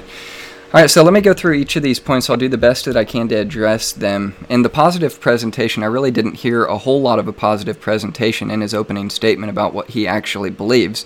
So I felt like I had to state that for the audience to describe what he actually believes about the nature of Jesus, about the relationship of Jesus to the Father, and uh, the personhood of the Spirit, which he doesn't believe the Spirit is a person. He believes he's a an impersonal force, and the nature of the the Spirit himself as a person is the Father as the the one true God, the Spirit. So um, I want to make that clear. That is that's what Ken believes. That's what I'm rebutting.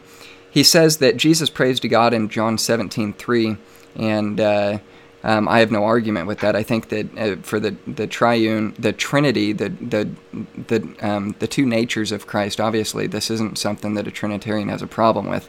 Um, and he says that Jesus Christ is whom he would send. So yeah, that's not. There's nothing that a Trinitarian has any problem with. This is one of three verses that he quoted in his opening statement. The second one was 1 Corinthians 8 6, where he says there's one God. Again, Trinitarians are not arguing for uh, multi- multiple gods. We're arguing um, that the one true God, the Shema, the one, the, the one God, Hero Israel, the Lord your God is one God. Um, that this one God is the three persons of the, the Father, Son, and Spirit. And, and I'm going to draw this out more. Um, he says that men are called God, like Moses and Judges. And no, Moses was never called God. He said, uh, when God spoke to Moses, by the way, that was Jesus Christ speaking to him, he says that, uh, he says that you will be as a God to uh, to Pharaoh. He doesn't say that you are God, you will be God to Pharaoh. He says you will be as God. This is a simile, it's a picture of what man would be to Pharaoh and, and being uh, the agent for um, the actions that God is bringing against Pharaoh and, and, Egypt. So he says Jesus Christ can't be God because the meaning of Christ shows he is not God. Again, this is just like so many of the things that Ken has said throughout this debate. He, he just makes claims and, and doesn't do anything to support it. He just says stuff like this and gives absolutely no support for it. He's saying that Christ can't be God because the meaning of Christ shows he's not God. Okay, well tell us, Ken, like where uh, how does that mean that he can't be God because he's Christ? Like you haven't given us a definition of Christ and how it, that means he can't be God. So we're still waiting for that. Um, then he says, Well, God raised Jesus from the dead, and for me to say that Jesus raised Jesus from the dead and the Holy Spirit raised Jesus from the dead is just reading Trinitarian doctrine into Trinitarian arguments. And, and yet he's completely ignoring um, the words that came out of his own mouth, where he quoted the verse and said that Jesus said, In three days I will raise this temple up again, in reference to his own body. If he's saying that that's not Jesus who was going to raise himself from the dead, he's got to make a statement grammatically describing for us how that verse could mean anything other than what it says and what he himself said that this is Jesus who would raise himself from the dead. Let me read it again. In Romans 6 4, it says, Christ was raised up from the dead by the glory of the Father. Okay, so you see the Father there, no doubt. John 2.19 says, Destroy this temple, and in three days I will raise it up. He spake of the temple of his body. And then 1 Peter 3.18 says, Christ being put to death in the flesh was but quickened by the Spirit. And then you see all three of those working together as the one true Jehovah God, now the God of peace that brought again from the dead our Lord Jesus. And and he made a reference to Genesis 126 with saying that it's a proof text for the Trinity when uh, it's not. And yet he again he didn't make any positive claims for what Genesis 126 actually means to represent a Unitarian God, a unipersonal God. And and if you look at the grammatical structure, the Elohim there is describing God um, in a plurality. Elohim is plural; it's reference to plurality as God saying, "Let us make man in our image." Okay, so you've got a plural form um, describing uh, the singular form. All right, so let us make man in our image. You've got a plural there. It cannot be. Uh, it cannot be a reference to uh, the divine council. It can't be that because we know that man wasn't made in the image of the angels. It, it, we know that it, man wasn't made in the image of the seraphim, the teraphim, um, and, and the other uh, archangels, the other heavenly beings. We know that it couldn't be that. Um, so when we speak of man being made in the image of God, we're speaking of man literally being made in the image of God. Man um, is, is a tripartite being just like God. Man has a, is a soul, he's a spirit, and he, he has a body. Um, God is, a, is the Father, the Son, and the Holy Spirit. And, and when we talk about the, the nature and the image of man being made uh, in the image of God, that's what we're talking about, the tripartite nature of God. But I want to get back to finally, those are those are all the points that he made in his, in his opening statement, and then what he just made in his rebuttal. But I want to go back to this in Isaiah 48, 12 through 14, where we're describing the first and the last, and we're describing the foundations being laid, and we're talking about who the right hand is, who stretched out the heavens, and we see verse 16, uh, the me there is Jehovah God. But but what we've got to see here is that the reference to the right hand is Jesus Christ. He is literally called the hand of Jehovah. The hand of the Lord hath wrought this in Job 12:9, Ezekiel 37:1, Proverbs 27:1, and Daniel 5:5. Jesus is called the arm of Jehovah, strong in power. To whom is the arm of the Lord revealed? Isaiah 53 1. Isaiah 53, that chapter is completely describing Jesus Christ. Um, at his crucifixion, it's describing Christ. And then you see it again in John 12 38.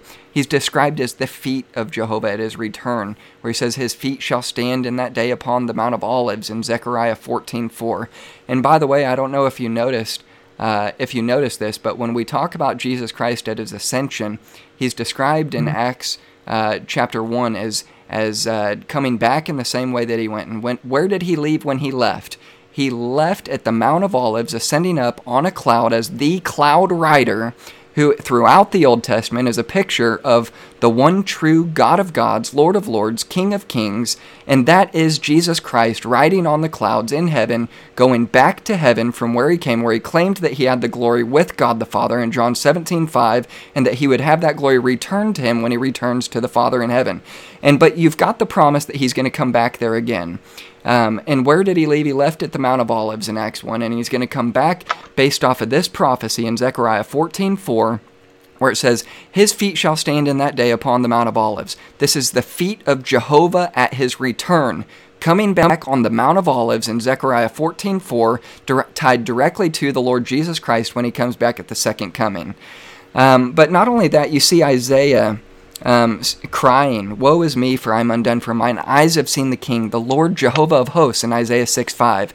But then you see in John twelve forty one that John says this was God the Son, where he says, These things said Isaiah when he saw his Christ's glory and spake of him, Jesus Christ. It was God the Son who spoke to Hagar in Genesis 16. It was Jehovah that spake unto her in, in 13, and Jehovah went before them in Exodus 13 21 it, he is said to be the angel of God that went before him in Exodus 14:19, and he led Israel in a pillar of cloud by day and a pillar of fire by night you see that this is the same creator that we're speaking about in Colossians 2, the same creator that we were talking about in our cross examination in Isaiah 48:12, who is the arm of the Lord, who is the, fi- the finger of God, who is the hand of Jehovah, who is the feet of Jehovah, the face of Jehovah, and he's in the likeness of man on the throne in, in Ezekiel 126. This is the God of Israel in Ezekiel 10:20. This is the creator God that we worship.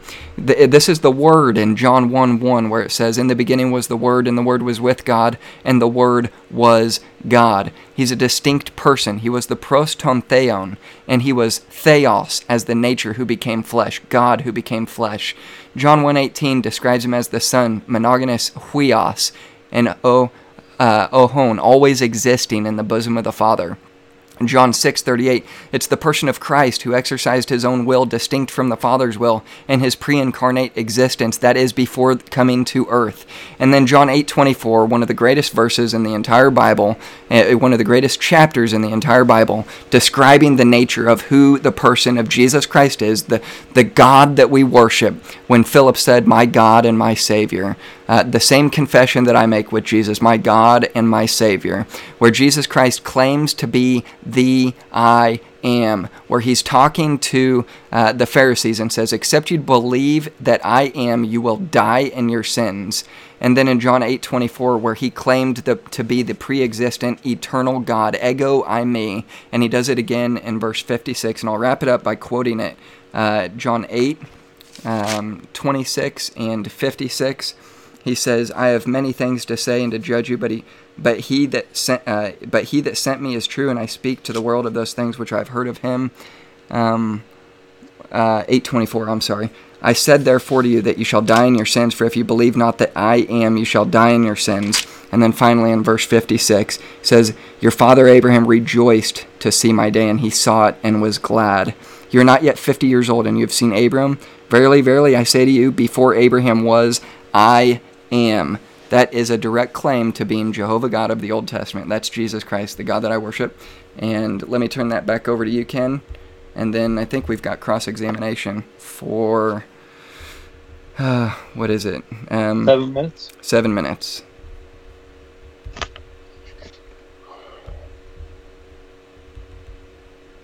Whenever you're ready, Kenneth Joel, I'll start the clock for. I'm sorry, I had the mute on. Oh, you're good. I started I started to say something really cool and I had muted on. Can you hear me? Yeah, I can hear you. You're good. Okay. Okay. Sorry about that. Um, you, you brought up John 1 1. I, I hope that we can spend like a whole segment on just John 1 1 because that comes up a lot. That's kind of a biggie. Yeah, whatever you if you guys agree. Is that cool? Um, I, I think we should do kind of a give and take. We should probably spend a good 15 or 20 minutes just on that one verse, if you guys agree. So I won't handle that yet. Um, but let's let's talk about that some more. Uh, you mentioned uh, John 8:24. Unless you believe that I am He, you shall die in your sins. Okay. Well, who did Jesus just get through saying He was? In verse 16. He just got through telling us who He was. Ego eimi doesn't mean God. Jesus just got through saying, unless you believe that I am He, the one that I just got through saying I am, then you shall die in your sins. Who is Jesus? Well, let's flip back a couple of verses. In verse 16, he just got through saying he's the one that was sent by God. He is the promised Messiah. He's the one that was sent by God. That's who he is. And that's, by the way, that's the doctrine of Christ that I mentioned in my intro. That's what I hold to is the doctrine of Christ, not the doctrine of the Trinity. I hold to the doctrine of Christ in 2 John 9. The doctrine of Christ is that Jesus is the anointed one. Uh, you sounded confused, like you weren't sure what the word Christ means. I needed to make a point about the very meaning of the word Christ shows that he's not God. I'm sorry, I thought everybody knew what the word Christ means. Um, at least Christians should know what the word Christ means. It means the anointed one. God did not anoint himself, and I thought I made reference to that. But Jesus is the anointed one. God is not the anointed one. God did not anoint himself. God anointed Jesus. Uh, trying to say that John 8 24 is a proof text for the Trinity is engaging in eisegesis. It's taking the Trinity and saying, My preacher told me that I am means God.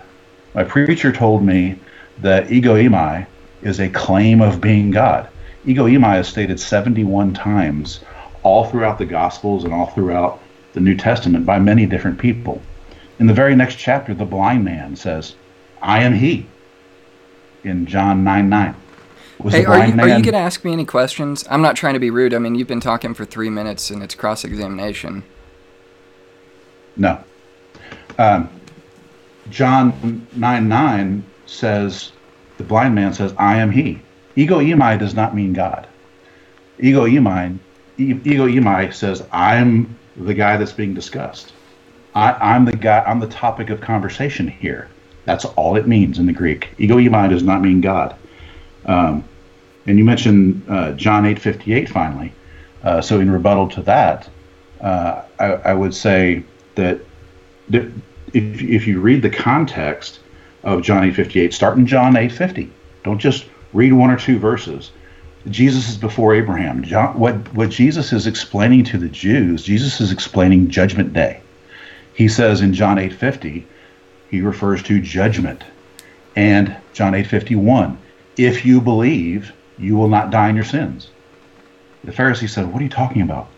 We will not die?" The Pharisees bring up Abraham. Jesus didn't bring up Abraham. The Pharisees did in their either misunderstanding or disbelief or trying to catch him or try to catch him uh, with a problem. Jesus says in John 8:51, if you don't believe, you will die in your sins. And they're saying, What are you talking about? Abraham died? Are you saying that our father Abraham, the father of the Jews, that he he wasn't that he wasn't a believer? See, the Pharisees didn't understand that Jesus is talking about the second death. He's talking about judgment day. And and and Jesus then starts to answer their questions they are trying to trick him. And, and if you're believing what the Pharisees were saying, that might be problematic for your doctrine. If you're holding to the to the what the Pharisees, who, Jesus called of their father the devil, and liars and hypocrites, I probably I'm I'm going to go out on a limb here and say it's probably not a good idea to look to the Pharisees for help with the, the doctrine. Jesus is talking about judgment. He's talking about judgment day, and he's talking about the fact that Abraham rejoiced to see my day. What day? The end of days, judgment. When, when Abraham will be resurrected unto eternal life, resurrected and judged unto eternal life. and and they say they ask Jesus the question, "Are you saying that you're greater than Abraham?" He's answering their questions. Yeah, before Abraham was, I am. I'm not only greater than Abraham, I'm being discussed in Scripture even before Abraham. From the beginning of time, God uh, is prophesying that He's going to send me. I'm the one that was sent by God. The entire, it's about me. That's why He quotes, My God, my God, why have you forsaken me on the cross? That's Him quoting the Psalms. Psalm 22 1. Most preachers don't understand that at all. King David is it, it's it's prophesying Jesus Christ. Jesus Christ was way before Abraham. Jesus Christ is prophesied all throughout the Old Testament, and the Pharisees didn't get it, and G, and they picked up stones to stone him. So anyway, that's my rebuttal. I hope I hope we can uh, again spend some time on John one one. Uh, I still have half a minute. Um, you said I need to give more explanation of what Jesus meant by raising up his body? I did. Jesus physically raised up his body and walked out of the tomb. I did explain it. So I did explain what Christ means. I did explain what Jesus said. Jesus never said that I will resurrect myself from the dead. Jesus said I will raise up my body. And he did. He physically got up and raised up his body and rolled the stone was rolled away and he walked out of the tomb. That's all he said and that occurred anyway, uh, my time's about up. I hope, again, I hope we talk about John 1 1 with some time. I yield. Yeah. Um, okay. So I've got seven minutes for cross examination. I, I do. I really do wish that you would have asked me some questions. I mean, it, it, it would have been nice to use the cross examination for that purpose. Um, so I'm I am planning on using my time to actually ask you questions. So I, I'd like to go to Hosea five fifteen if you would turn Isaiah or Hosea 5:15. And I'm going to read it. It says, uh, "I will go and return to my place till they acknowledge their offense and seek my face, and their affliction they will seek me early." Can you tell me who's speaking there? I don't know. I haven't read the context. I'd have to read the context. Okay, I'm so not just, I'm not going to read one or two verses and and I'm going to read the context. All right, so we've got in, in chapter 4, it says, Hear the word of the Lord, you children of Israel, for the Lord has a controversy with the inhabitants of the land, because there's no truth, nor mercy, nor, nor knowledge of God in the land. All right, so would you say that the Lord is speaking there? I don't know. I haven't read the context. You want? I'll read it again. It says, "Hear the word of the Lord." Would you say the Lord, the word of the Lord, is about to be spoken? Yeah. Okay. Now, in, in chapter 5, verse 15, this is all part of the same word being spoken. It doesn't break up until uh, verse 1 of chapter 6, where it says, Come and let us return to the Lord. He has torn and he will heal us. He has smitten and he will bind us. But in verse 15 specifically, he says, I will go and return to my place till they acknowledge their offense. Who, who is, what do you think, um, who would you say the offenders are there? The people. Spe- specifically, what people would that be? Probably Israelites. Okay, and what was their offense? Do you Like think? The, the, the audience. okay, Um, I don't know. Again, I haven't read the context. You- You're just you're just reading one or two verses. I, I would, if you want to spend time with the context, uh, Israel, the Jews, fell into all kinds of unbelief, all kinds of pagan stuff. They, they, there was all kinds of uh, problems all throughout the Old Testament scriptures about the errors and and the uh, the false okay. um, so witness and departing from God all throughout the Old Testament. Now, we don't have I to don't get know very- if that's the context or not, but that would be my guess. Okay, and we don't have to get very deep into eschatology, but I, I think you would probably agree that Israel is going to um, believe on the Lord at some point. Would you agree with that statement? As a people, No, all of physical Israel is going to believe on the Lord. No, absolutely as a people. not. I'm not saying every individual. I'm saying as a people. That doesn't make sense. Okay. Well, let's let's skip the eschatology part of it. Let's go back to Okay. the offense. Would you say that the crucifixion was a pretty offensive thing to Jesus? Do you think the crucifixion was an offense against Jesus? Yes, and I would say he's all, he was also falsely accused. By the way, he was not correctly accused of anything. He I agree with that. Falsely accused of and and it's, it's amazing how many preachers don't even understand what he was falsely accused of. Yeah, and they said um, when when they crucified Christ, they said, uh, "His blood be upon us." Right? Who the the uh, the heads of, of the Israeli he, Israeli heads? Yeah, the nation the of Rom- Israel as a people said those Ro- words. I think the Romans said that too. Okay, so so they you you agreed that they they they had a major offense against Christ, that they said his blood be upon us. You say the Romans said that also. So that would be a very offensive thing. Um, I would I would ask this question: If this is a reference to the crucifixion, would you say that they've recognized that offense yet? Who Israel? Yes. Or Rome? Israel. Uh, I, I would say a, a few Jews uh, repented and and and understood the offense. I'm I'm speaking as a people, not individuals. Yeah. I would say as a people they have, have not, but they but they can. Do you think they Uh, ever Paul, will? Paul, talk, Paul talks about this a lot.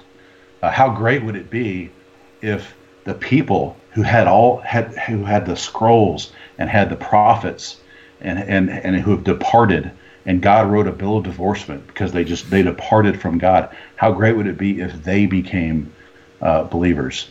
Uh, th- they can, uh, and and in the in the new te- in the new covenant, Israel are are believers.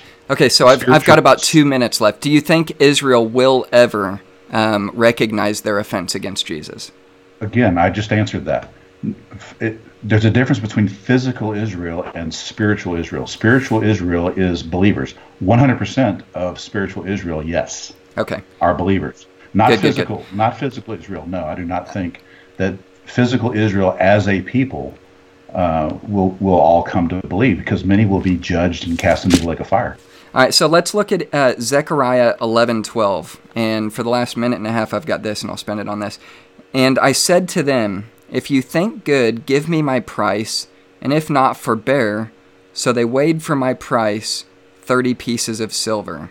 And the Lord said to me, Cast it to the potter, a goodly price that I was prized out of them. And I took the thirty pieces of silver, and I cast them to the potter in the house of the Lord. So my question is, my price. Who is that referencing as the price? Who's that price? Who's that price for? It's prophetic of Jesus Christ. Okay. And you would say specifically in this verse, this is Jehovah. Is that right? No, Je- Jehovah can't die. Who is speaking in Zechariah 11 12? It's God speaking prophetically of His Son Jesus Christ. But he's speaking in the first person. Would you agree? Yeah. Okay, so God is speaking as receiving a price of 30 pieces of silver. And you're saying that's a reference to Jesus Christ prophetically.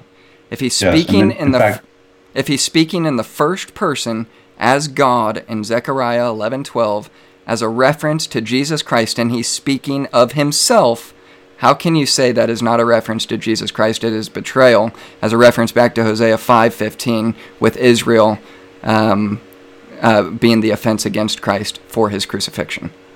You asked me, how can I say it's not about Jesus Christ when I just got through saying it's about Jesus Christ? No, I said, how can you say Jesus Christ is not the Jehovah when he's speaking as Jehovah in Zechariah 11:12 as God, who's saying this price is against himself? Because his Father is God. It's uh, there's many prophecies that are are written in the first person. For example, King David refers to crucifixion. G- King David wasn't crucified. Read Psalm 22. King David is speaking in the first person, but it's prophetic of Jesus Christ. By your logic, King David is the Messiah. King David is Jesus Christ.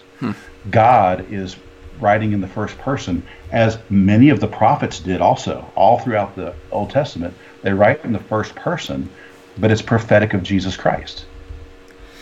Um, that's good. Okay, so we've got seven minutes for closing statements. I'll turn that back to you, and then we'll open it up to questions for the audience. Again, guys, uh, if you're watching live right now, we've got a, a lot of comments that are coming in, and if you want to ask a question, you can.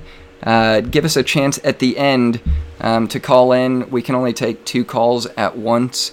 Um, so we'll, we've got 14 minutes for closing statements, seven for Ken, seven for me. I probably won't use my whole seven minutes, but we'll see. Uh, the, the, the number to call is 816 866 0025 if you would like to call and get a question answered. And you can always type it in as well, and I'll put it up on the screen for those of you who are watching. So um, let me reset this clock here, and then I'll turn it back to you, Ken. So whenever you're ready. I don't, I don't know how you guys are doing on time, but um, how do you guys feel about my request to discuss John 1 1 for, for a, a, few minutes, kind of back and forth, and then do our closing statements? What do you think about that? I would just say, from my perspective, for time's sake, um, I, I, if you wanted to make an argument like that, you probably, I, I'm not trying to be a jerk. I would love to have talked about it in the debate, but I'd like to give the audience a chance to ask some questions. Um, just because we're at an hour and 45 minutes right now. And if, if at the end, when we get done with the, the audience questions, I don't have a problem with it. Okay. All right. Darn it. um, I thought you'd like my suggestion. John 1 1's kind of huge. I do. I, I would love to talk about it. I, I, I would have loved to talk about it in, in the actual debate, though. yeah, me too. That's what I'm wanting to do right now. Anyway, um, I'll just say in, in, in conclusion, um, scripture, I, I brought up uh, John 17 3 Jesus is praying to God. Um, and, and, and you said that Trinitarians have no problem with the verse. Well, I would hope they would have no problem with the verse. Jesus says, and this is life eternal. This is important for eternal life. Jesus is praying to his heavenly Father. And he says, and this is life eternal, that they might know you, the only true God. He didn't say that they might know us and the Holy Spirit, the three of us are the only true God. He said that they might know you, the only true God, and Jesus Christ, whom you have sent. This is important for eternal life. This is very this is a big deal, ladies and gentlemen. who, who is the you that Jesus is praying to? And who is Jesus Christ, whom he has sent? These are the two distinct beings that we find in Scripture over and over and over, hundreds and hundreds. Of the entire Bible is about these two distinct beings. And what we heard a lot uh, from the Trinitarian perspective is eisegetical constructs, taking the Trinity and saying, "Well, this is my understanding of John 8:24. Uh, I am means God." When no, it doesn't. Um, the us in Genesis 1:26 is Moses trying to teach the Trinity. No, it's not. It's it's a lot of eisegetical uh, reading into verses, starting with the Trinity. So then, if we start with the Trinity in John 17:3, Jesus is the second person of the Trinity, and he's having a inter-Trinitarian conversation with the first person of the Trinity, the Father. That is a construct from the Trinitarian perspective. Or we can do as Unitarians do and exegete the scripture and just read what it says. Just stick to what it says. Don't add things like Jesus resurrected himself from the dead. Jesus, Jesus didn't even say from the dead. He said, I will raise up my body. I will raise up the temple. I will raise up my body. Number one, he's talking about his physical body. He's also referring to the body of Christ, the, the church, raising up the church. But that's an, another big big uh, big topic. Um, let's not engage in eisegesis. Let's not engage in starting with our construct and seeing and see if we can pour it into verse. Um, what a Son of God means? Son of God. Son has meaning. The word has meaning. God is not using some new uh, uh, magical spiritual wording. He's using words that we understand. The Son is lesser, the Father is greater. Jesus even says that his Father is greater. No verse says that Jesus is equal with God. The Pharisees pretend that Jesus said it. Jesus didn't say that. In John 10:33, the Pharisees misquoted what Jesus said in John 10:30. And they said, "You're you being a man claim to be equal with God." No, he didn't. He didn't claim to be equal with God. Stick to what Jesus said. Don't believe the Pharisees and don't believe the guy up on stage behind a podium that's that's teaching you concepts. Uh, that's why I brought up evolution in my intro. Stick to what Scripture says. Son means son. We all know what the word means. Begotten means we, begotten. It means came from. And Trinitarians make up this idea of Jesus was eternally begotten. That doesn't make any sense. Jesus was not eternally begotten. Well, he has to be eternally begotten because he's always existed. No, he was begotten 2,000 years ago. Stick to Scripture. Exegete Scripture. Um, Jesus was anointed by God. Jesus is our high priest. Uh, Jesus is the mediator between us and God. 1 Timothy 2 5. It's, if Jesus is the mediator between me and God, Jesus has to be a third party, a separate third party for the word mediation to even have meaning. I can't be the mediator between me and God. God can't be the mediator between me and God. A third party, Jesus Christ, is the mediator between me and God. God is our heavenly Father. Jesus Christ is our brother. Jesus said, I'm not ashamed to call them brethren. Um, Paul says in Romans uh, that we are heirs of God and joint heirs with Christ. God isn't our brother. That's blasphemous to even think about. God is our Father. Jesus Christ is our brother. We are heirs of God and joint heirs with Christ. Christ is an heir of God. God isn't an heir of God. I guess Romans 8:17. Um, Jesus is our intercessor. Uh, the head of Christ is God. I mentioned that in 1 Corinthians 11:3. The head of us is Christ, and the head of Christ is God. That's not a Unitarian idea that that Josh said. No, that's 1 Corinthians 11:3. That's a Paul idea. the head of us is Christ, and the head of Christ is God. Um, Jesus said that my Father is greater. Um, on and on and on. There, there's there's hundreds of hundreds and hundreds of verses that show a distinction between Jesus and God. Jesus was in all points tempted. God cannot be tempted. Read Hebrews and James. Uh, you you have a you have a problem with this apparent contradiction that you have to uh, do an eisegetical construct to, to try to make it fit the Trinity. Well, it's the man part of Jesus that was tempted, not the God part of Jesus, because we know about the hypostatic union and Jesus is fully God and fully man. Well, no, just read Scripture. Scripture doesn't say that Jesus is fully God and fully man. Just stick to Scripture, and you'll find that it teaches two distinct beings God, who is spirit, and Jesus Christ, who is not spirit. Jesus Christ is a man. God is not a man, Jesus is a man. Two distinct beings that the entire Bible is about. I yield. Sweet. Okay. Um, let me get this up there. Okay. All right, and we've got a lot of questions coming in, so keep those coming in, and we'll be ready for them in about seven minutes. You can also call in if you want to do that.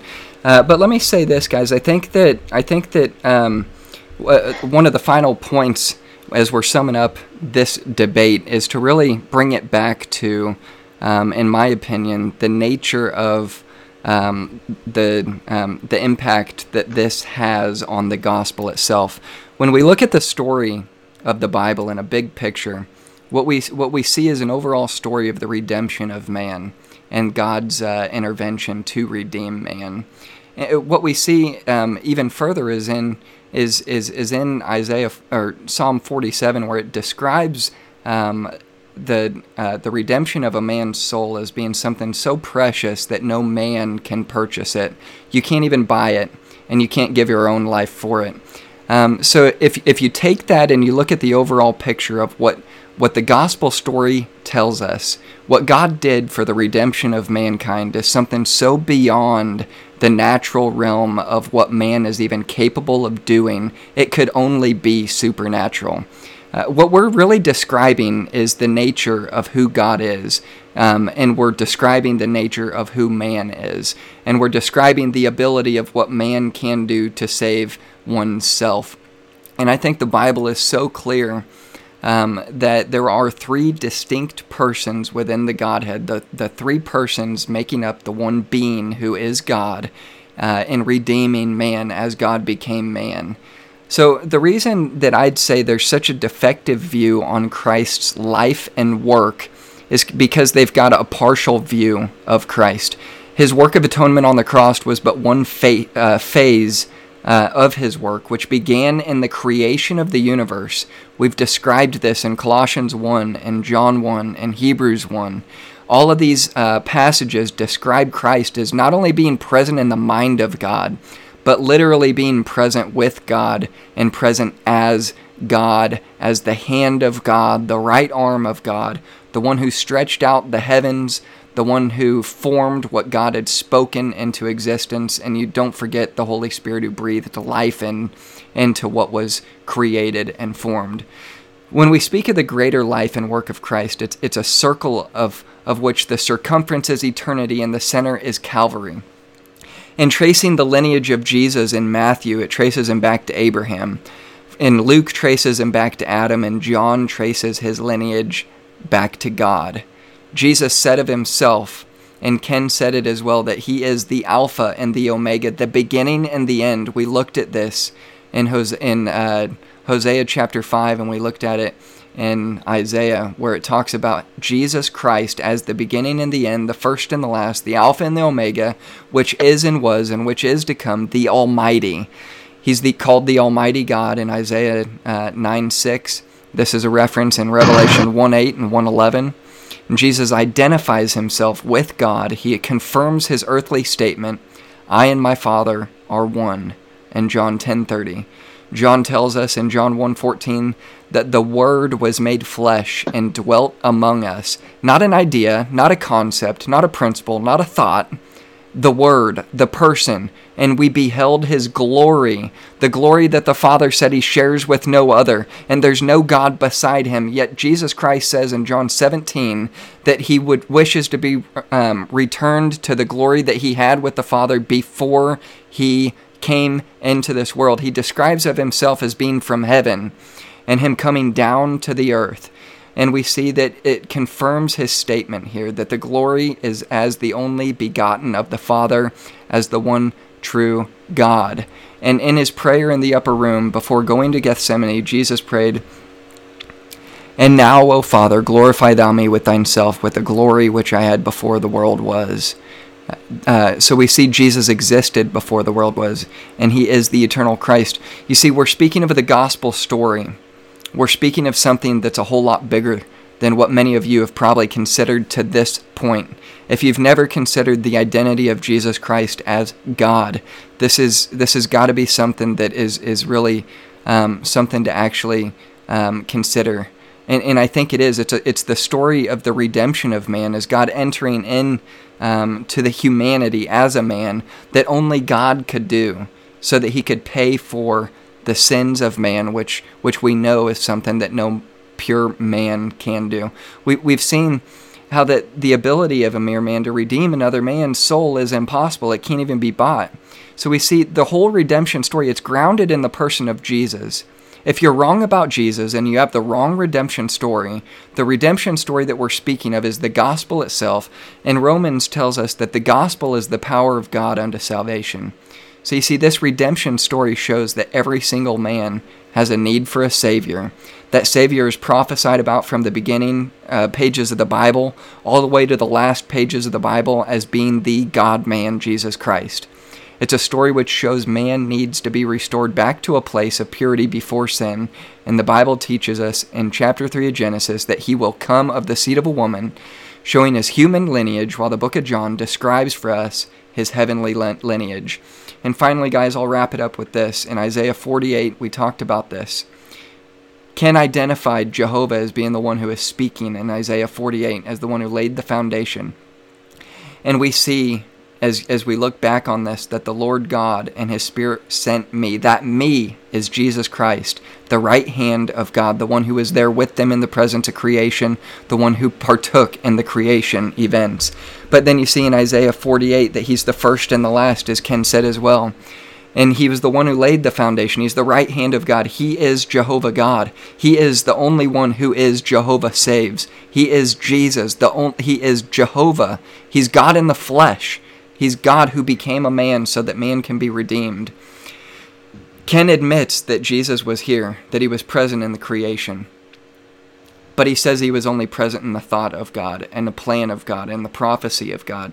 But the Bible teaches us otherwise. He teaches the Bible teaches us that he had glory with God and one day he would return with that glory to be with God again, and that Jesus is the only savior that can save your soul.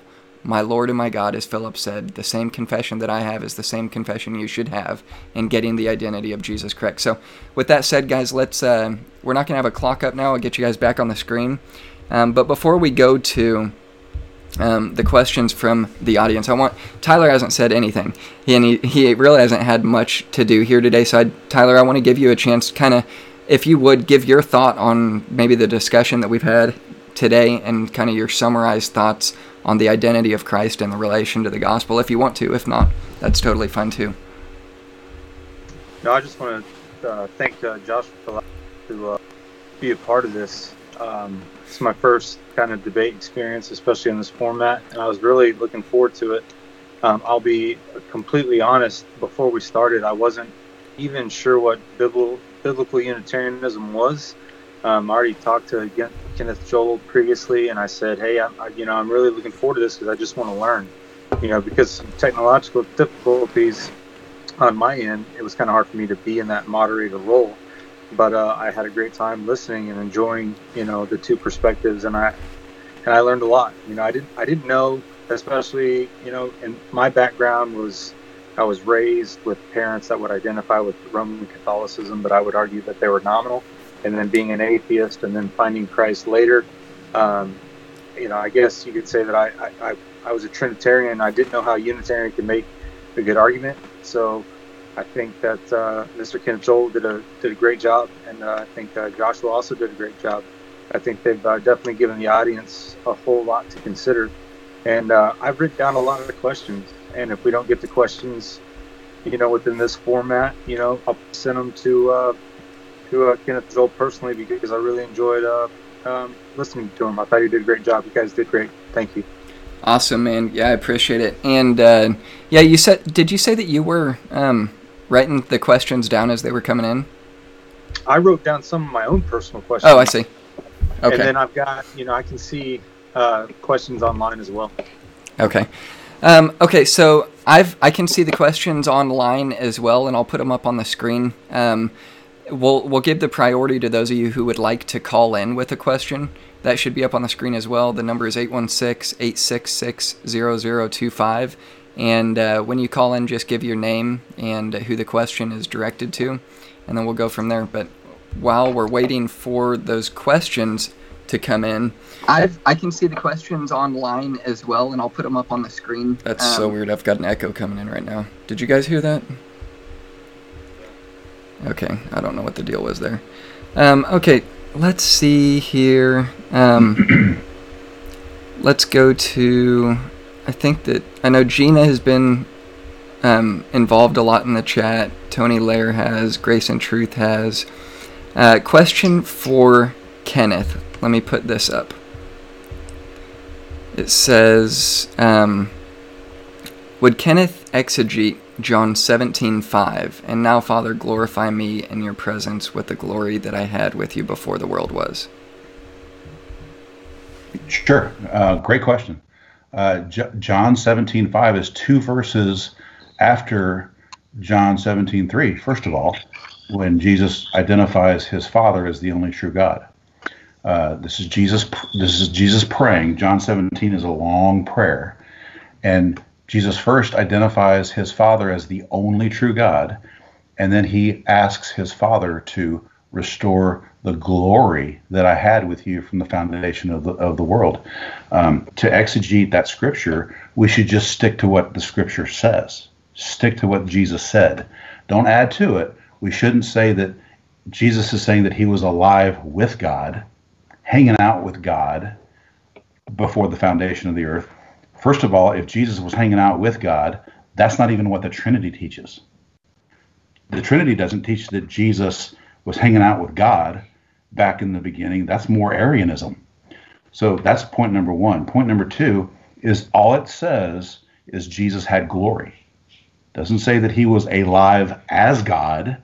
It doesn't say that he was alive as a spirit being. It doesn't say that he was alive as Michael the archangel or uh, Lucifer's spirit brother. It doesn't say that he was alive. It said he had glory, and he did. Jesus Christ, from the very beginning, even before the foundation of the world, he had glory. And he was talking about what is getting ready to happen. He said, Okay, restore the glory that I had because the, the glory is the prophetic nature of Jesus Christ is about the redemption of man. That future Messiah is about the redemption of man from the beginning. Jesus was about to get crucified. Jesus was about to die on the cross and be dead for three days and three nights, and then God was going to resurrect him from the dead. And that's the glory that's going to be restored, which is prophetic even before the foundation of the world, even before Adam was created, and there's a need for a redeemer. Even at the beginning of time, God wrote the story in the stars, the the uh, uh, uh, the, the, constellation of, of Leo. Sorry, guys, it's not about you.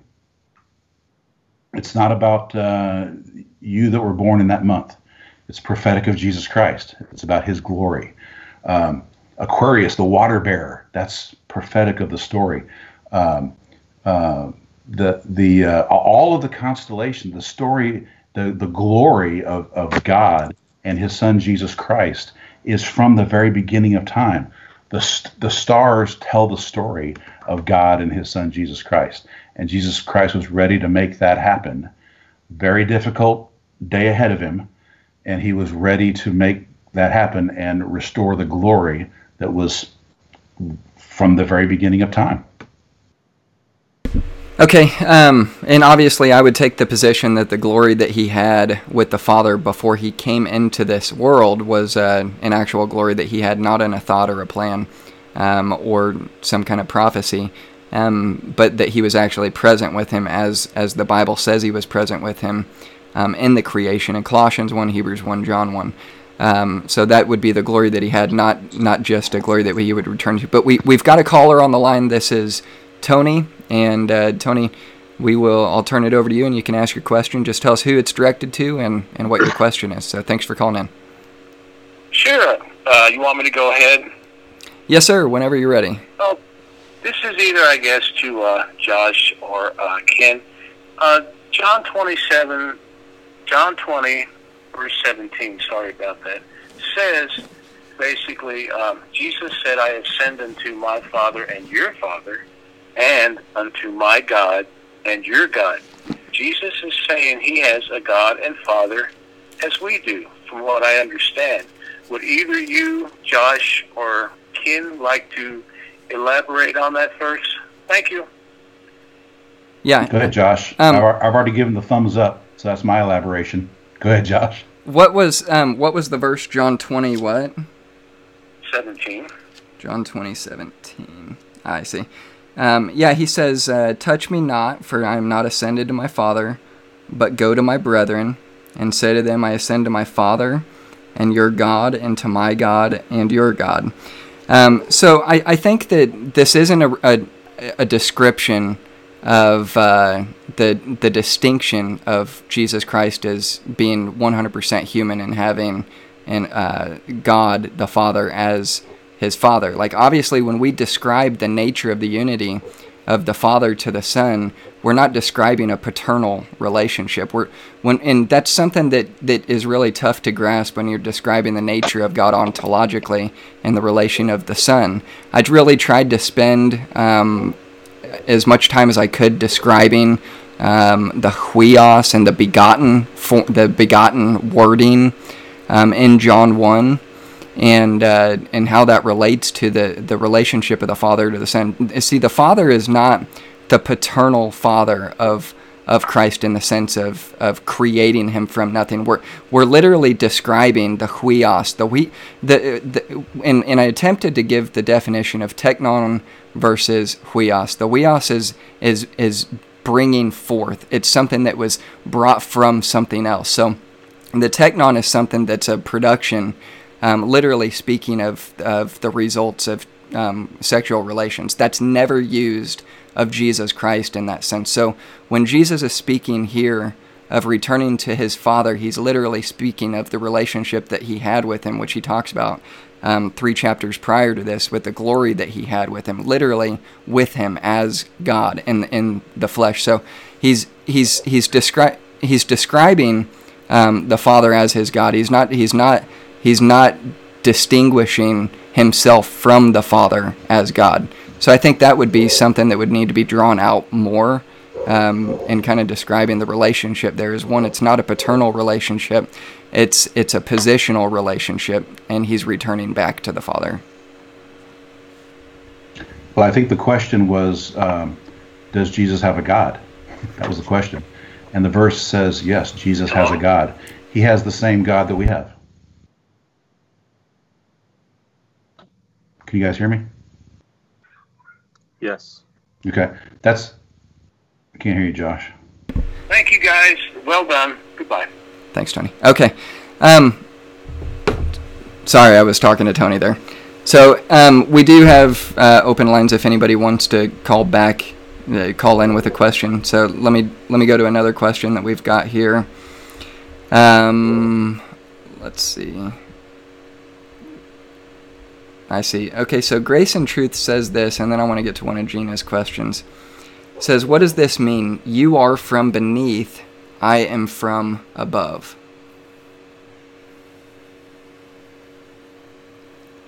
Um, I, I, my take on that, I think that it, it literally means um, the nature of where God is, where, where Jesus is from. So I think that he was from above. I think that he came down to earth and uh, became a man, humbled himself, and clothed himself in the fashion of man, and uh, was was God in the flesh, not the flesh um, blessed by by God in some sense. So yeah, I think that that's literally God becoming a man. Okay, well, I, I think that we should stick to what it says and not uh, engage in eisegesis uh, to try to prove our doctrine. I think we should stick to what it says. Uh, there's a difference between coming from below coming from above. Josh left out the below part. Uh, men don't literally come from below. It's uh, obviously figurative language that's talking about the spiritual nature of unbelievers who are of their father, the devil and believers who are from above, uh, who follow the one true God, our heavenly Father. Um, and and and the verse is making a distinction between the two.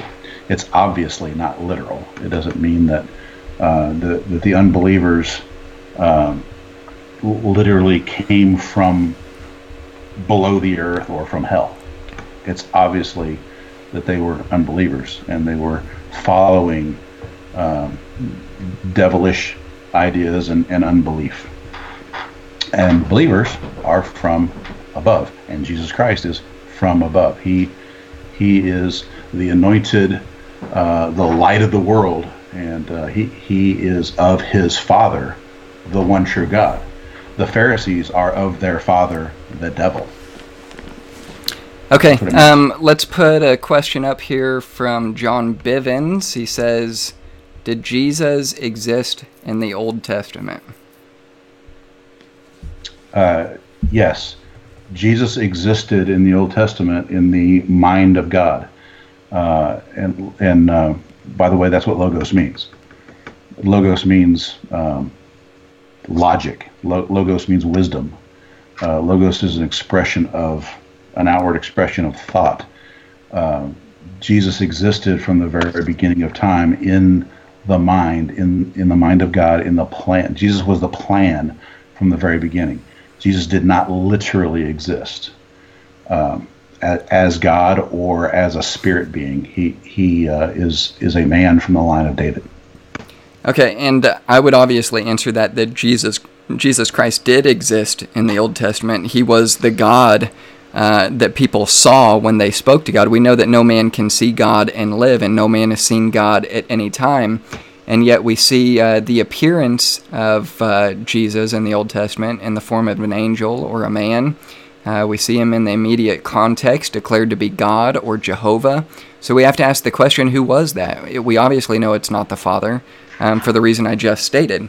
So um, we, we see him we see him in Exodus 33. We see him in John 6, obviously John 6 46, where he's in, in John 8, where he's describing his um, part, his his actual um, role in the Old Testament. And I think that when you look in in Jude 4 and 5, he literally says that it was Jesus who led the Israelites out of captivity. And if you look at um, it, how it, how it could be Jesus leading them out of captivity. Well, what led them out of captivity? Well, you see, you see the Ark of the Covenant, and you see him being led by a pillar of smoke by day and a pillar of fire by night. That's Jesus leading them out, which you can which you can see uh, from Jude verses four and five. There's no way to get around that.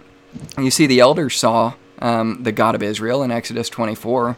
You see, it was the sun that Moses worshipped as the angel of Jehovah. He's called the angel of the Lord who appeared to him in a flame of fire and God called to him out of the midst of the bush. Um, it, it, was Jacob who wrestled against Jesus. I mean, you think he wrestled against God the Father? I, I mean, those are questions that I would have. He says that he wrestled Jehovah. So who was that? It was Jesus, the image of God. He's the hand of God, the eyes of God, the ears of God. He's he is literally the body, um, the image of God as God. And and when we talk about John one, obviously that's something that we could get into later. But let's uh, let's go to another question here. Um, and Tyler, I don't want to just ho- hog it all, man. If you have something that you want to throw in there, just let us know. I mean, be a part be a part of this if you want to. Sounds good. All right, buddy. Let's see. Okay, so this is something that um, uh, Gina Smith says. She says Trinitarians always agree with the Pharisees, and I think this is in relation to what Ken was saying in John eight where the Pharisees um, picked up stones to stone him. Let me read this for you guys. I want you to hear this and get the narrative right. When, when we give the narrative of what's happening in John 8, um, you've got you've got four different times that Jesus claims to be the ego eimi, the I am. And obviously, the I am is the tetragrammaton in the Old Testament. It's it's uh, it's uh, something that God. It's the the singularity of the being of God from Deuteronomy six. For the hero Israel, the Lord your God is one God. And then you you see in in Mark chapter twelve that Jesus Christ quotes the exact same verse when he's describing, uh, when he's answering the question of who do men say that I am. And uh, when you come to John chapter 8, and you in the the conversation that they're having, he's having with uh, the Pharisees. He says, "If I honor myself, my honor is nothing. It is my Father that honors me, of whom you say that He is your God. Yet you have not known Him, but I know Him." And if I should say I know him not, I shall be a liar like to you, but I know him and keep his saying. Your father Abraham rejoiced to see my day, and he saw it and was glad. He saw it and was glad. Then said the Jews to him, You are not yet fifty years old, and have you seen Abraham? So they understood that he's making a claim that he spoke and saw Abraham, and that Abraham was glad to see him. And what does Jesus say? He doesn't rebuke him and say, like, You fools, you don't understand what I'm saying. Like you you think that I'm saying I was present with Abraham? No, what does he say? He says, Verily, verily I say to you, before Abraham was, I am he is literally claiming to be the one that Moses uh, brought to the Israelites in Egypt when he asked Jehovah, Who should I tell them has sent me? And he says, I, Tell them I am that I am sent you. And then he says, Tell them I am sent you. The I am is the claim, is the identity of Jehovah, who is Jesus. Jehovah saves. That is Jesus Christ, God, who claimed to be God in this exact verse. So I'm not agreeing with the Pharisees there. I'm agreeing that the Pharisees uh, recognized the claim that Jesus was making when he claimed to be the I am. So, Ken, I'll turn that back to you, and, and you can have a chance to answer if you want to. Well, I already successfully destroyed the I am argument, uh, but I'll repeat it. Um, it, it probably, probably bears repeating. I am is stated 71 times all throughout the Gospels and the epistles uh, by many different people. Uh, I am, or ego eimi in the Greek, does not in any of the verses that it's used. And Gina is correct. Um, this Gina Smith person is uh, very intuitive. She's spot on. Uh, the uh, Trinitarians, uh, like Josh said, the the the, the Pharisees were right. I mean, they understood what Jesus was saying. There's no way you can read the context of these verses and think that the Pharisees were being honorable or trying to understand Jesus or being correct in anything they saw. This is why. Um, th- this is the very reason why Jesus refers to these Pharisees as of their father the devil, and liars and hypocrites. Um, they did not understand. They they were not even claiming to be understand, and Jesus did rebuke them. Another example is is uh, a couple chapters later in John 10. John 10:30, Jesus says, "I and my Father are one." What do the Pharisees do? Well, Trinitarians say that the Pharisees understood what Jesus was saying. In John 10:33, the Pharisees say, "You being a man claim to be equal with God." Is that what Jesus said? Yes. Trinit- Trinitarian? No, it, it's not what he said. Trinitarians agree. Um, Josh, Josh just agreed with with the Pharisees. So Gina's point is spot on correct. You, you find the Trinitarians agreeing with the Pharisees a lot. um, okay, I've got another call coming in here. Just a second. We'll take this. Uh, Eric. Hey, Eric. Uh, this is Josh, and we've got you live here for your question if you want to ask it. Um, yeah, it's for uh, Kent there. I'm Okay. the one that brought up uh, John 17:5. But um, I'd also go in that John 17:5 goes to John 1:1 to 4 in the Greek where it says, uh, and in the Logos was Theos, God. The Word that became flesh that dwelt among us was God. That's good. Um, yeah, I would agree. So, if you wanted to form that, uh, put that in a in a question and direct it to Ken, how would you? Um, what would you specifically ask him about that? Um, could he exegete that without, you know, making an exegesis? Because it clearly says the Logos, Jesus, the Word, is called God in the Greek. Ken, Ken, you want to take it from there? Great question. Uh, I absolutely will engage in exegesis. I will not make it a, a, an eisegetical construct. Uh, uh, you're, you're correct to point that out that I shouldn't, and I won't. Um, sorry, I gotta grab some water. Um, for, there's two things to understand in John 1 1. What does logos mean? If we're going to exegete it, if we're going to get the meaning from the scripture, let's don't pour meaning into it that the words don't mean. Let's exegete. Logos means logic. It's where we get the English word logic from. That's what it means. Now, it's it's not very scholarly to say, no, that's not what it means. Logos does not literally mean God. Logos does not literally mean Jesus. Logos means thought or wisdom. It's it's an expression of inward thought. Um, it means it means logic. So that's what the word is. That's what logic is. That's what logos is.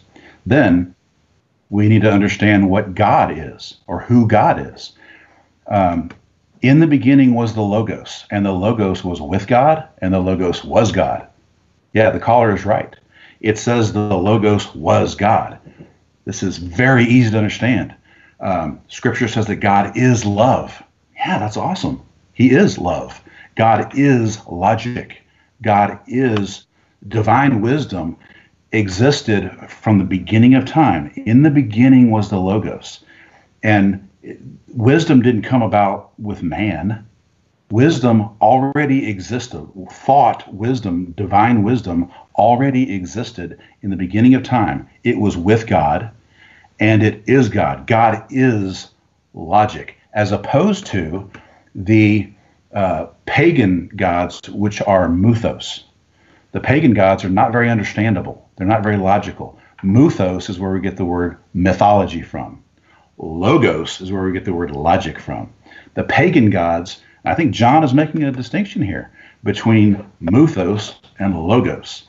The, the, the mythological pagan gods of that time, of their day, aren't very understandable, but our, our Heavenly Father, the one true God, is very understandable and he is logic and he has a plan. That's what logos means. And that plan, down in verse 14, the plan for man's salvation was made flesh. What's that about? It's obvious what that's about. That's about the birth of the Messiah, the promised Messiah, Jesus Christ, his son. The Logos was made flesh. That's awesome. That's what the entire Bible is about. What John is doing in very beautiful, poetic language is basically summarizing the entire Bible in 14 verses. In the beginning was the Logos, the game plan that we read all throughout the Old Testament. And that Logos was made flesh 2,000 years ago. Okay, um, I'll give a real brief explanation on this, and then uh, we've got another call who has uh, another caller who's called in with a question. So I'll just say this as it relates to um, the logos, and and uh, obviously we're saying it's the word. We're, we're obviously agreeing the word um, was God. The word was with God. So it's it comes down to identifying who that word is, what that word is. Is it just wisdom? Is it personification? Is it a thought? Is it a plan? Is it is it some something that's not tangible? Does it have no thoughts? Does it have no um, sentience? Does it have no will? Does it? Ha- what is this? What is it exactly? Is wisdom a part of it? What is it? Okay, so when we look at John 1:18, it says, "No one has seen God at any time. The only begotten Son, who is in the bosom of the Father, He has explained Him." And I'll say this: It says uh, the passage is um, the ending bookend of John's prologue. The Word was God the only begotten Son who is always in the bosom of the Father. He has explained him. John makes the assertion that God the Father is invisible, and the only Son, and, G, uh, and John presents the Son as distinct from the Father, is in intimate fellowship, being continuously at the Father's bosom. John also points out that uh, it's the unique, verse 26, um, God the Son, the eternal Word made flesh, who explains, verse 27, um, the Father. So you've got ho on as it relates to John's recurring presentation of the preexistence and deity of the person of the Son, as you see in 1.1a, 1.3, and, and 1.10. The apostle now affirms the Son's timeless existence in the bosom of the Father when you see in the phrase monogenes huios ho on eiston uh, to patros, only begotten Son who is in the bosom of the Father. The articular participle ohon, who is, is used to affirm the very same thing as in John 1 1b, namely, the person of the Son pre existed with the Father, pros, with, not just in the thought of or the plans or some prophecy, but actually present with the Father. Um, that's a brief answer, but I think it's it'll do for now. So let's um, let's turn it over to our caller and just say state your name and what your question is, if you could. Can you hear me? Yep, I can hear you just fine. Uh, my name is Michael. Um, my question is for Ken. Uh, I would like him to explain Revelation 22, 12 through 21, and why is Christ affirming names like I am the Alpha and the Omega, uh, the first and the last, and the beginning and the end, and how does he view that passage? Okay, perfect. Thanks, Michael. And uh, if you want to hang on, you can. If you want to hang up, um, that's fine as well. I don't know if you wanted to interact with his response or not, but Ken, we'll turn it over to you. Revelation 22, I think it's quoting Isaiah, isn't it? Um,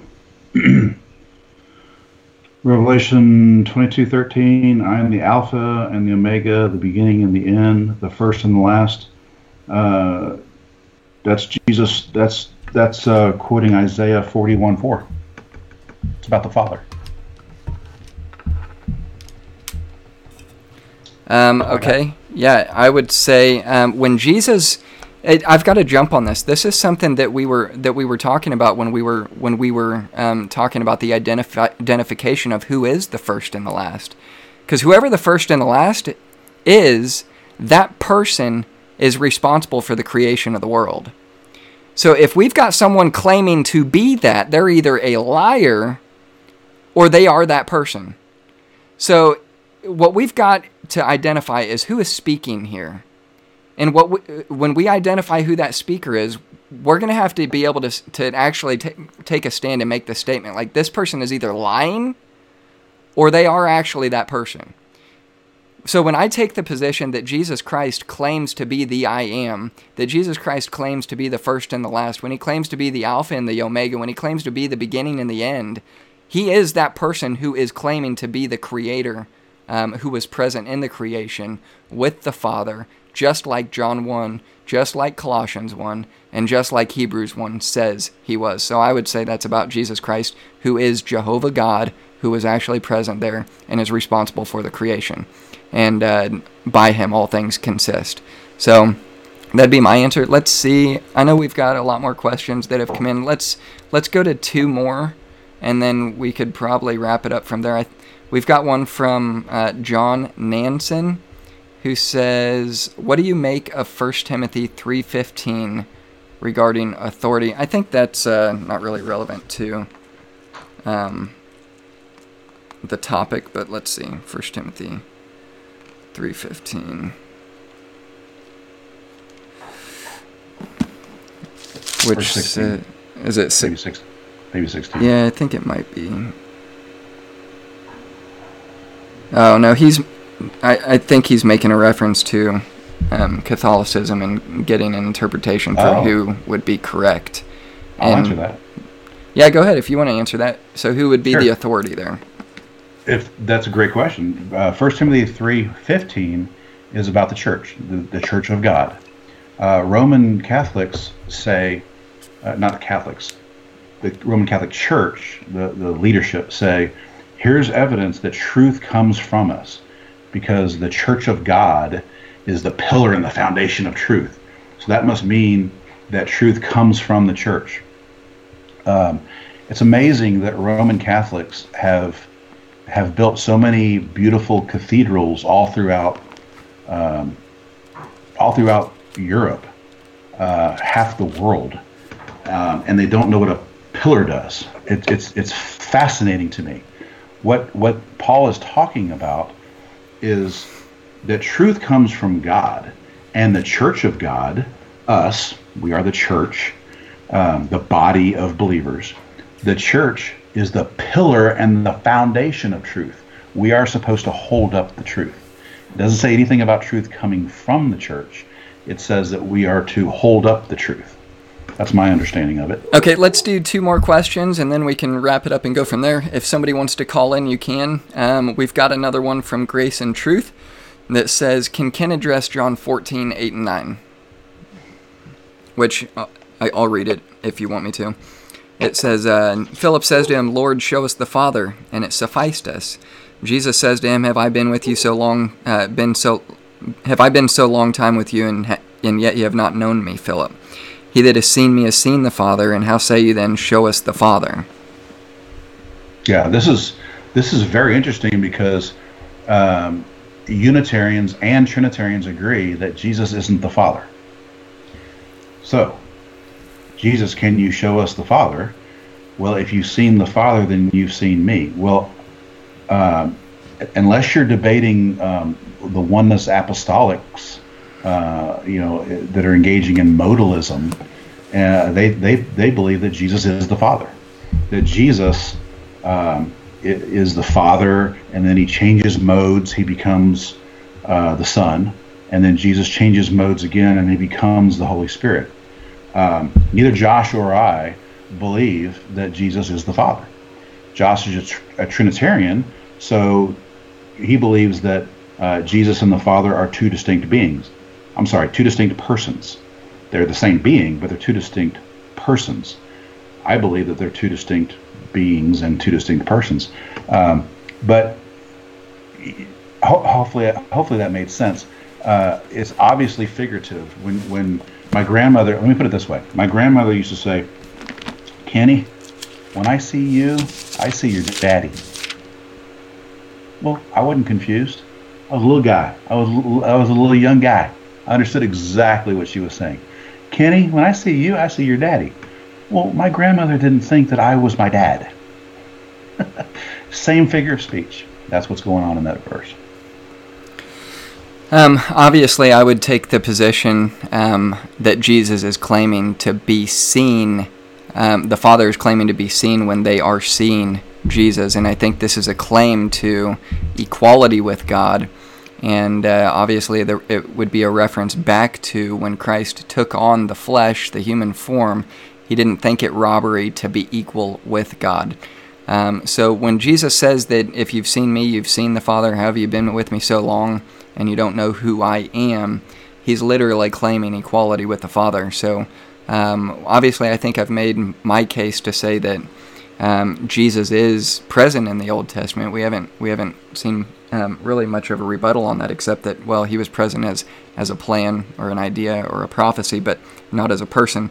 Um, but I would say that obviously this is this is a claim of equality, and and this will be a good transition for our last question here. This is from Fabian E. Um, he there's there, it's a two part question. He says, "Does the Unitarian believe that we can worship and pray to Jesus?" And he says. Um, uh, there was a follow up on that. I can't find it. Here's my full question Does the Unitarian believe we can pray and worship Jesus alongside the Father without saying he is God? Thank you. And I think that'll be our last question, and then we'll wrap it up from there, guys. All right, cool. Uh, I can't speak for all Unitarians. I think that there are Unitarians that say uh, we shouldn't pray to Jesus, we should only pray to God.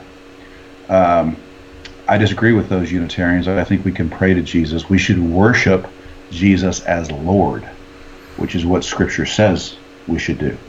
Uh, we shouldn't worship him as God because that would be idolatry. Um, making God into a man is idolatry. I mean, Paul defines idolatry in Romans 1:22 and 23. It's foolish to make God into a man. Uh, so we shouldn't worship Jesus as God. We should worship Jesus as Lord. And to the question, can we pray to Jesus? I think we can. I predominantly pray, Heavenly Father, and then the prayer, and in the name of your Son, my Lord and Savior, Jesus Christ. But I also speak to Jesus. He's my mediator. If, if He's my mediator, the mediator between me and God, I, I, should think that I would be able to have a conversation with Him and pray to Him and speak to Him. He is alive. Uh, he sits at the right hand of God uh, and I think he hears my prayers. Uh, he's also my advocate. If I can't communicate with my with my lawyer, uh, uh, that that wouldn't make much sense to me. So so uh, again, I can't speak for all Unitarians, but I I I, I, I pray to Jesus. Um, okay, so obviously my response would be um, anything uh, that takes the place of worship as uh, worship that's designated for God and for God alone is idolatry. So when we pray to Jesus, we're we're we're commanded to pray to Jesus. We're commanded to worship Jesus. We're commanded, um, um, we're commanded to like bow down to Jesus. We're literally told that every knee and every tongue is going to bow to the Lord Jesus and confess that He is Lord. Um, now, what I would say is when we when we worship Jesus, it's not the same worship that you use when you worship uh, when you bow before a king or you show respect to someone in some cultures. Um, that's not the worship that we're talking about. We're literally talking about the worship that is designated for the one true God. And anyone who takes the position that we can and we should pray to Jesus and worship Jesus just not as God, but give him the same praise and worship and prayer that is designated for God and God alone, that is idolatry. And that's not the Jesus of the Bible. And uh, I think that's ultimately the, the distinction that we're drawing between the Jesus that I worship and the Jesus that Ken worships. Um, is is still answering that question: Is this man God in the flesh? Who is this Jesus? And I think that question was answered when Jesus when Jesus asked that question to his disciples when he said, Who do men say that I am? And they said, Some say Elijah, some say Moses. And he said, who do, And who do you say that I am? And they said, I believe that thou art the Son of God. I think that's what it comes down to, guys, is uh, the identity of Jesus Christ as the Son of God. What does that mean? and anything less than worship designated for God Himself is idolatry. That's why, um, for all all of these reasons, Jesus Christ is no less than God. He's equal with God. He is God. He he's, he is the one who um, was present and uh, responsible for the creation. So, guys, I know we've got more questions that are still coming in, but um, I, I do really appreciate you coming on, Ken. I think it was a good conversation. It was fun. I had a good time. Tyler, thanks for coming on again, man. And I do want to give um, Tyler a chance to have the the last word. So I know you haven't had a chance to say a whole lot, but um, if you have anything you'd like to to say to just kind of wrap it up, you've got the floor, man. Well, I've got uh, John 10, 28 through 30 pulled up, and I think that's been mentioned a couple times, but uh, just one of my favorite passages, one of my favorite set of verses. That's uh, one of the reasons that I I personally hold the view that Jesus Christ is like, like, um, like Joshua said, my Lord and my God, because he says, I give unto them eternal life and they shall never perish, neither shall any man pluck them out of my hand. I'm just not personally convinced that, um, you know, a man can give me eternal life, that God would have to give me eternal life. And he continues on to say that my Father, which gave them me is greater than all, and no man is able to pluck them out of my Father's hand. So, my biggest takeaway is that I, I feel that I'm believe that when I called upon the name of the Lord to be saved, I was a drug addict, sinner, an adulterer, a blasphemer, an idolater. And when I called upon the name um, of Lord Jesus Christ, um, I experienced a personal miracle where He changed my heathenistic desires into desires for righteousness and uh, I, I, firmly believe that um, he's the one that's giving me my eternal life and purchased me. So. That's good, man. Hey, um, guys, I really appreciate you being willing to do this and to put this on. Thank you guys who are viewing. Um, I, I, really appreciate it. If you would, obviously, um, please subscribe if you haven't already. Um, we're on YouTube and, and Facebook and Twitter and Periscope and a, and a bunch of other video platforms, but it'll, it, will it will be on all the audio platforms as well. Um, so if you think this was a good conversation to have and, and someone else should hear it, please share it. And uh, that would be great. You can also write in at talkingchristianityapologetics at gmail.com with a question, or you can uh, text that number 816 866 0025. And um, that'll be it. So, Ken, if you had something you wanted to say as uh, your final word, um, I'll cut to my closing scene after that, and I'll catch up with you guys once I wrap up this um, so we can kind of debrief a minute if you want to. Yeah, I'll just say uh, thank you very much for having me.